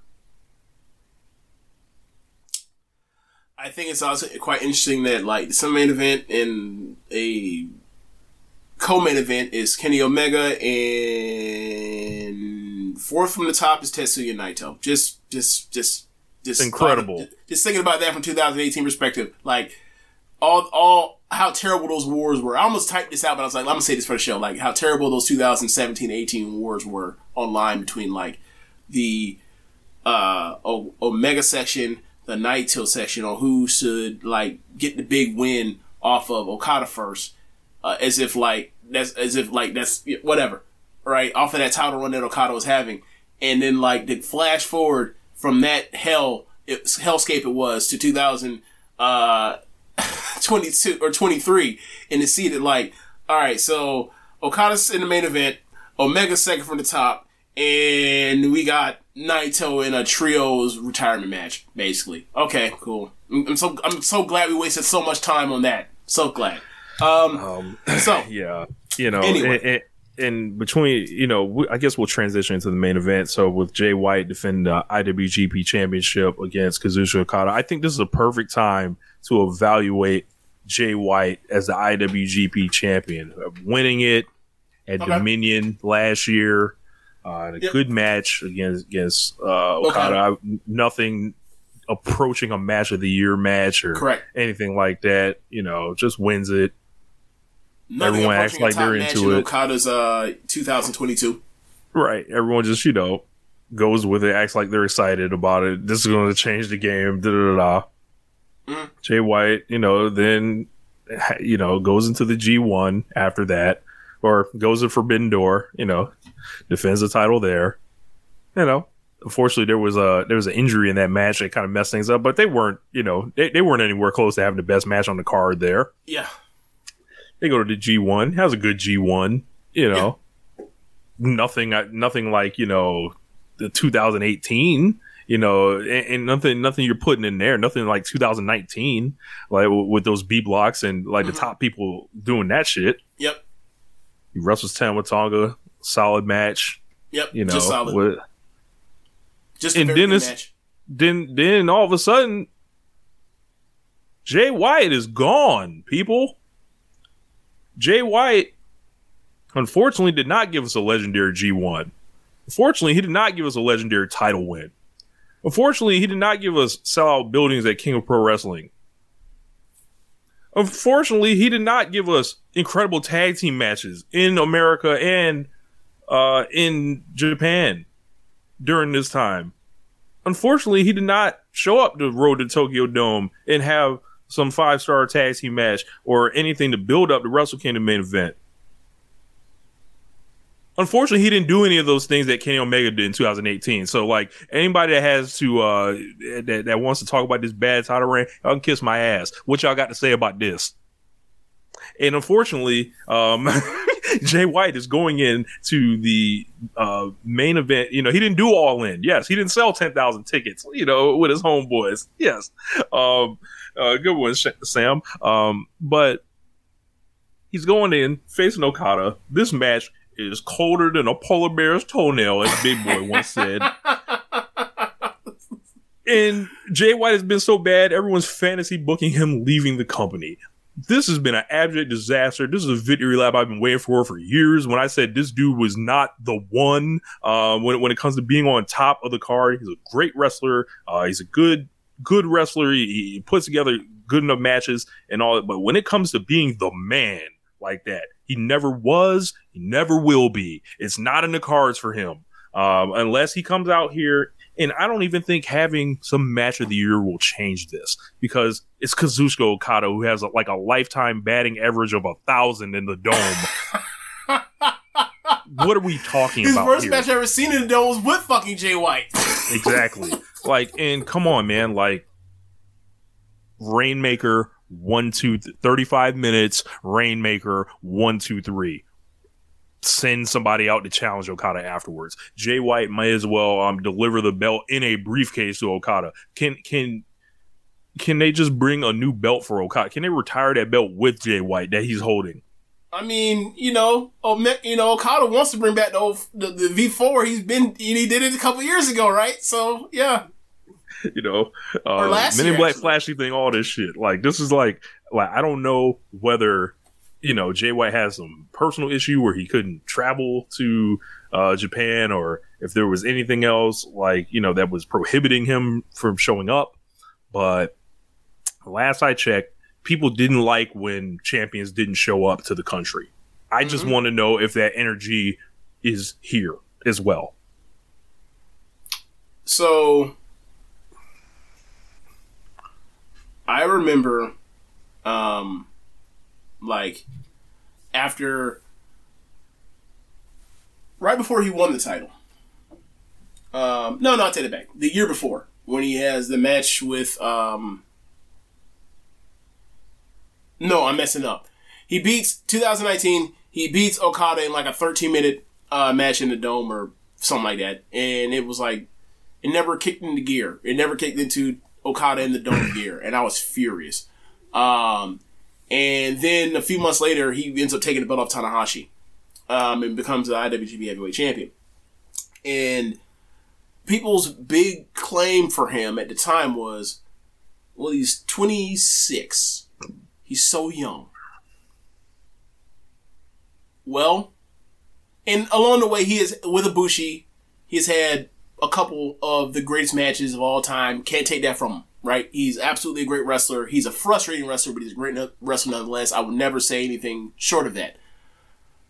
We are now at the point where, in I think October, the end of this year, he turned 30. He talks, you know, he's a heel, so obviously he's lying. But he's talking this. He talks all this Catalyst, new. It's his era stuff, and under his era, not necessarily it's all his fault. I'm not gonna do the Kenny Omega thing where like the virus is him. I'm not gonna do that because there was actual pandemic, James, and people have I had a conversation before you get there, Kai. I think I know where you're going. When I had a conversation with somebody that they had mentioned, like, they saw Jay White in his elevation as the end of the golden era in New Japan. I wasn't going to say exactly that, but I was going to say something similar. So, all yours. He talks about, you know, it being his era, and like, obviously the pandemic is out of his control. It is not his fault. And like he had, a killer match with Ibushi in the Dome under a crowd circumstance. But we're at that point where we're looking at New Japan Pro Wrestling as a whole, with him being a guy that has been in and out because of like New Zealand and Japan with their whatever restrictions they have, and him deciding to stay at home. And then want to do the US of J stuff, and then finally coming back and, missing that G1, and like, hey, like, if this is in fact your era, this has been a steep drop off from the previous one that we have seen in New Japan Pro Wrestling from when I started watching 2015 up until the time where he was elevated to the top, and they took only a year with him to get him to that point. And like, we've had, obviously it's not all his fault. Like, we got this weird Ibushi thing that's going on. Obviously got the elevation because Kenny Omega left. But we are at this point where it's like, what are we doing here? And like, he's about to go out there and he has to follow a match that's going to be a match of the year contender. And we're gonna have to see like what he does in there with the greatest wrestler of all time in the main event. And if he don't hold up his end of the bargain, we are not gonna be talking much like similar fashion we were talking earlier, like with Wato. We will not be talking about Kazuchika Okada and him having, some match that's not the best match of the year to start out the year. We will be talking about this guy that has only been at a certain level of greatness, but not at the peak high end, like great, but not elite. And I don't mean that as a pun, but that might kind of tell us what this might be, the thing where it's like, all right, this, all the people that have held out hope and the people that wanted Kenny gone and the elite gone. And, for some weird wanted fucking them to reason, replace this fucking guy and like think that he's a guy and not actually Ospreay. We're going to see. Cause if this dude turns out to just be great and not elite, it's gonna be the end of this one. Like, there's no more of the potential, whatever else. He's fucking 30 now. This is the time where he's gonna be having the best. 29. This is the time he's gonna be having the best wrestling matches in the world and of his career. And this is the time for it. If it's not gonna happen, if it's not up to par with the top of the history of this company at the top, then we need to readjust this thing. Need to pull out that fucking white belt again and hand it back to him. Because he might just be a white belt guy. There's no shame being a white belt guy. If you're a white belt guy, you might still eventually become an Observer Hall of Famer. Just ask Tetsuya Naito. Oh, man. I know Zach Watts, so I've been banging his ass over the head with that one. Look, man. So, yeah. So, we'll see, man. We'll see. I expect nothing less than a very great match for them. But, like, this is very similar to, like, I think last time Okada had to go up against Ospreay opening or having a match before him, and you knew he was going to tear the house down, and he absolutely did. And then how Okada responded, like, I don't think that's in the cards here, my guy. Do you think he's going to go out there and have an Ibushi-Okada match? Because I don't. I think there's a difference between JY and Kota Ibushi. Just a small one. That's fair. You know? That's fair. So, I think it's about the time to wrap it up. I got to get ready, and then I got to hop my ass on a train all the way down to Yokohama. This is like an hour trip, so before this 4 o'clock Stardom show that starts an hour and a half. So, yeah. We should wrap it up here. They did one of the best AEW Dynamites of all time at New Year's Smash. Great show. Great show. Phenomenal show. Don't have time to review it, but great show. Yeah. Maybe we'll get to it. Was Falls Count Anywhere? Falls Count Anywhere match, I thought amazing. I thought cinematically with them starting in the back, them fighting out the some of the high spots, the pacing, the 17-minute brisk run. I thought this was one of the best TV matches of the year. I thought this was one of the best matches of the year.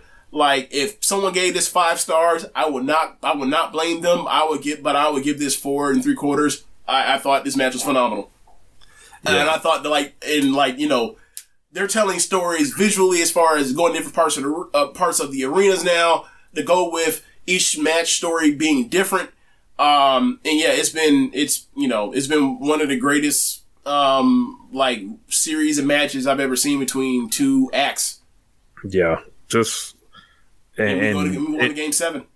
We're going to Game 7. And they're going to have the greatest match ever aired on national television. It's probably to come. So it's in the cards. Let's get it. Yep. So, James, enjoy the rest of your trip. How long will you be there until? I leave on the 10th. And so when I touch down, it'll be in America, it'll be 10 or 11 on the 10th as well. So I think that's a Tuesday. But yeah, so I've had this shirt for about a couple months at this point. And I never got to wear it on the show, but this is what I will be wearing in solidarity with my favorite faction in Stardom ever. I will be wearing the Queen's Quest shirt as for the opening night of Triangle Derby as Utami, Kamitani, and Izumi are a team in Triangle Derby, and I hope that they win Triangle Derby, and I hope that they face prominence and I hope that they become the trios champions, because that is a great spot for Utami after the year that she's had being downcycled with Izumi, on the precipice of the high speed of breaking Mayu Iwatani's high speed defense record, and with Kamitani approaching the defense record for the white belt. I think it's a nice spot for when they eventually transition the belts off of Izumi and Kamitani to put them with Utami and let them have a nice long trios title match or trios run, because Cosmic Angels broke the defense record for the trios belts. I think Mayhem and Poi beat it. Those three could easily beat it if you set it up, and they could have some killer matches, because those are three of the best under 27 wrestlers in the world. I think Kamitani's 26 now. So yeah, you want to see the rest of the shirts I've picked up?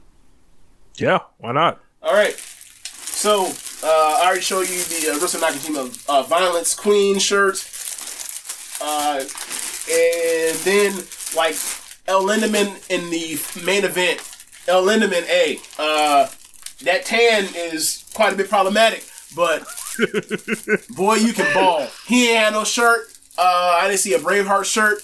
So, there's a Strongheart shirt. I'm thinking I'm fucking talking about Nas. So I ended up picking up an actual promotional shirt. I picked up the Glato shirt. Aww. So did that, so now I'm one of them people that would make fun of people that buy a WWE, that wear a WWE shirt, but now I'm one of the people that talk about that wearing an AEW shirt or whatever else, or ECW shirt. I'm one of those people now, I guess.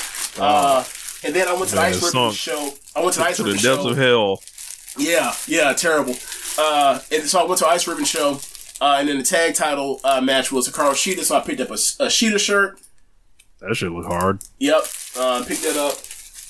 And then went to the Noah show.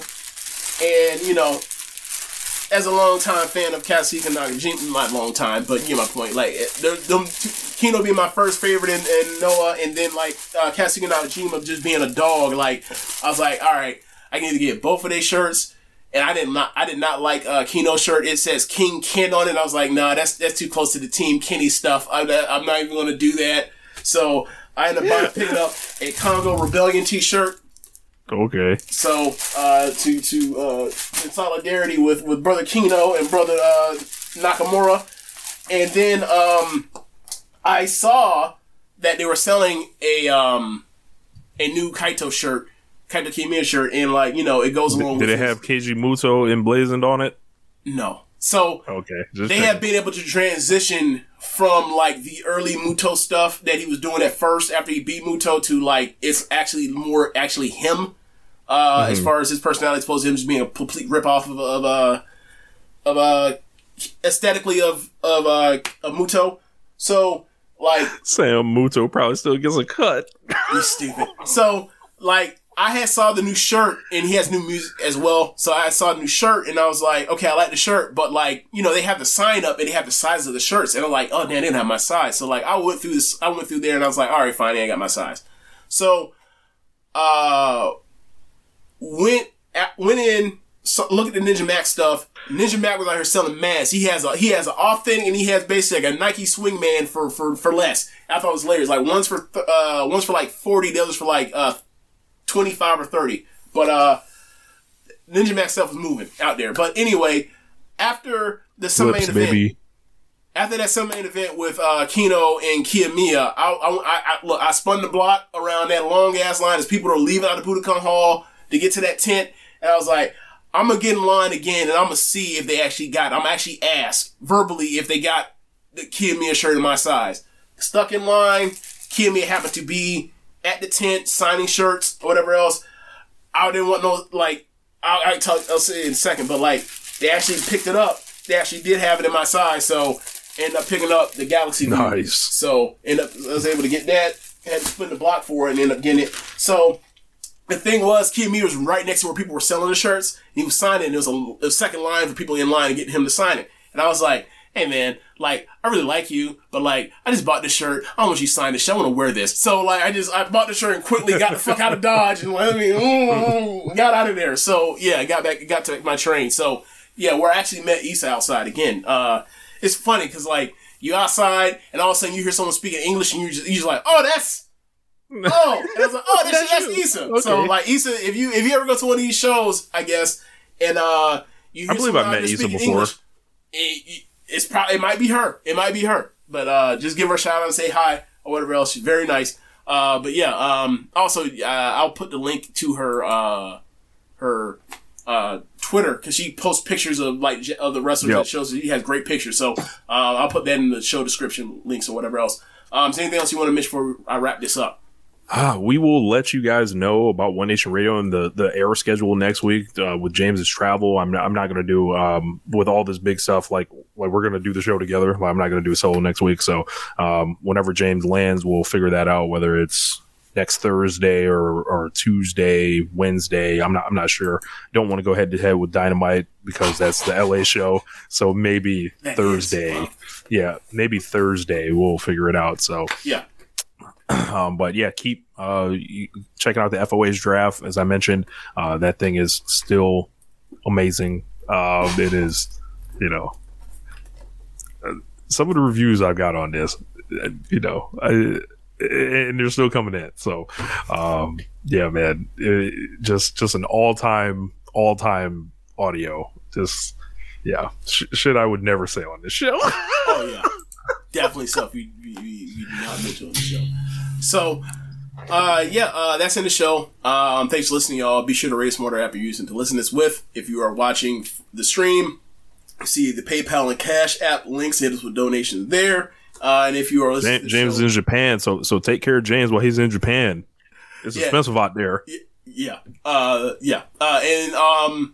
If you're listening to the podcast, you can go to the show notes or descriptions and find the links to the Red Circle to donate there. And be sure to listen to other shows on the network. Besides One Nation Radio, you have Keeping the Strong Style, the Ricky and Clyde Wrestling Show, Grown Men Watch This Shit, the Grave Consequences Podcast, 8-Bit Suplex, All Things Elite, Great Match Generator, Get in the Ring, and me, the Press Slam. Thanks for listening, y'all. Later. Save James from getting injured by toilets.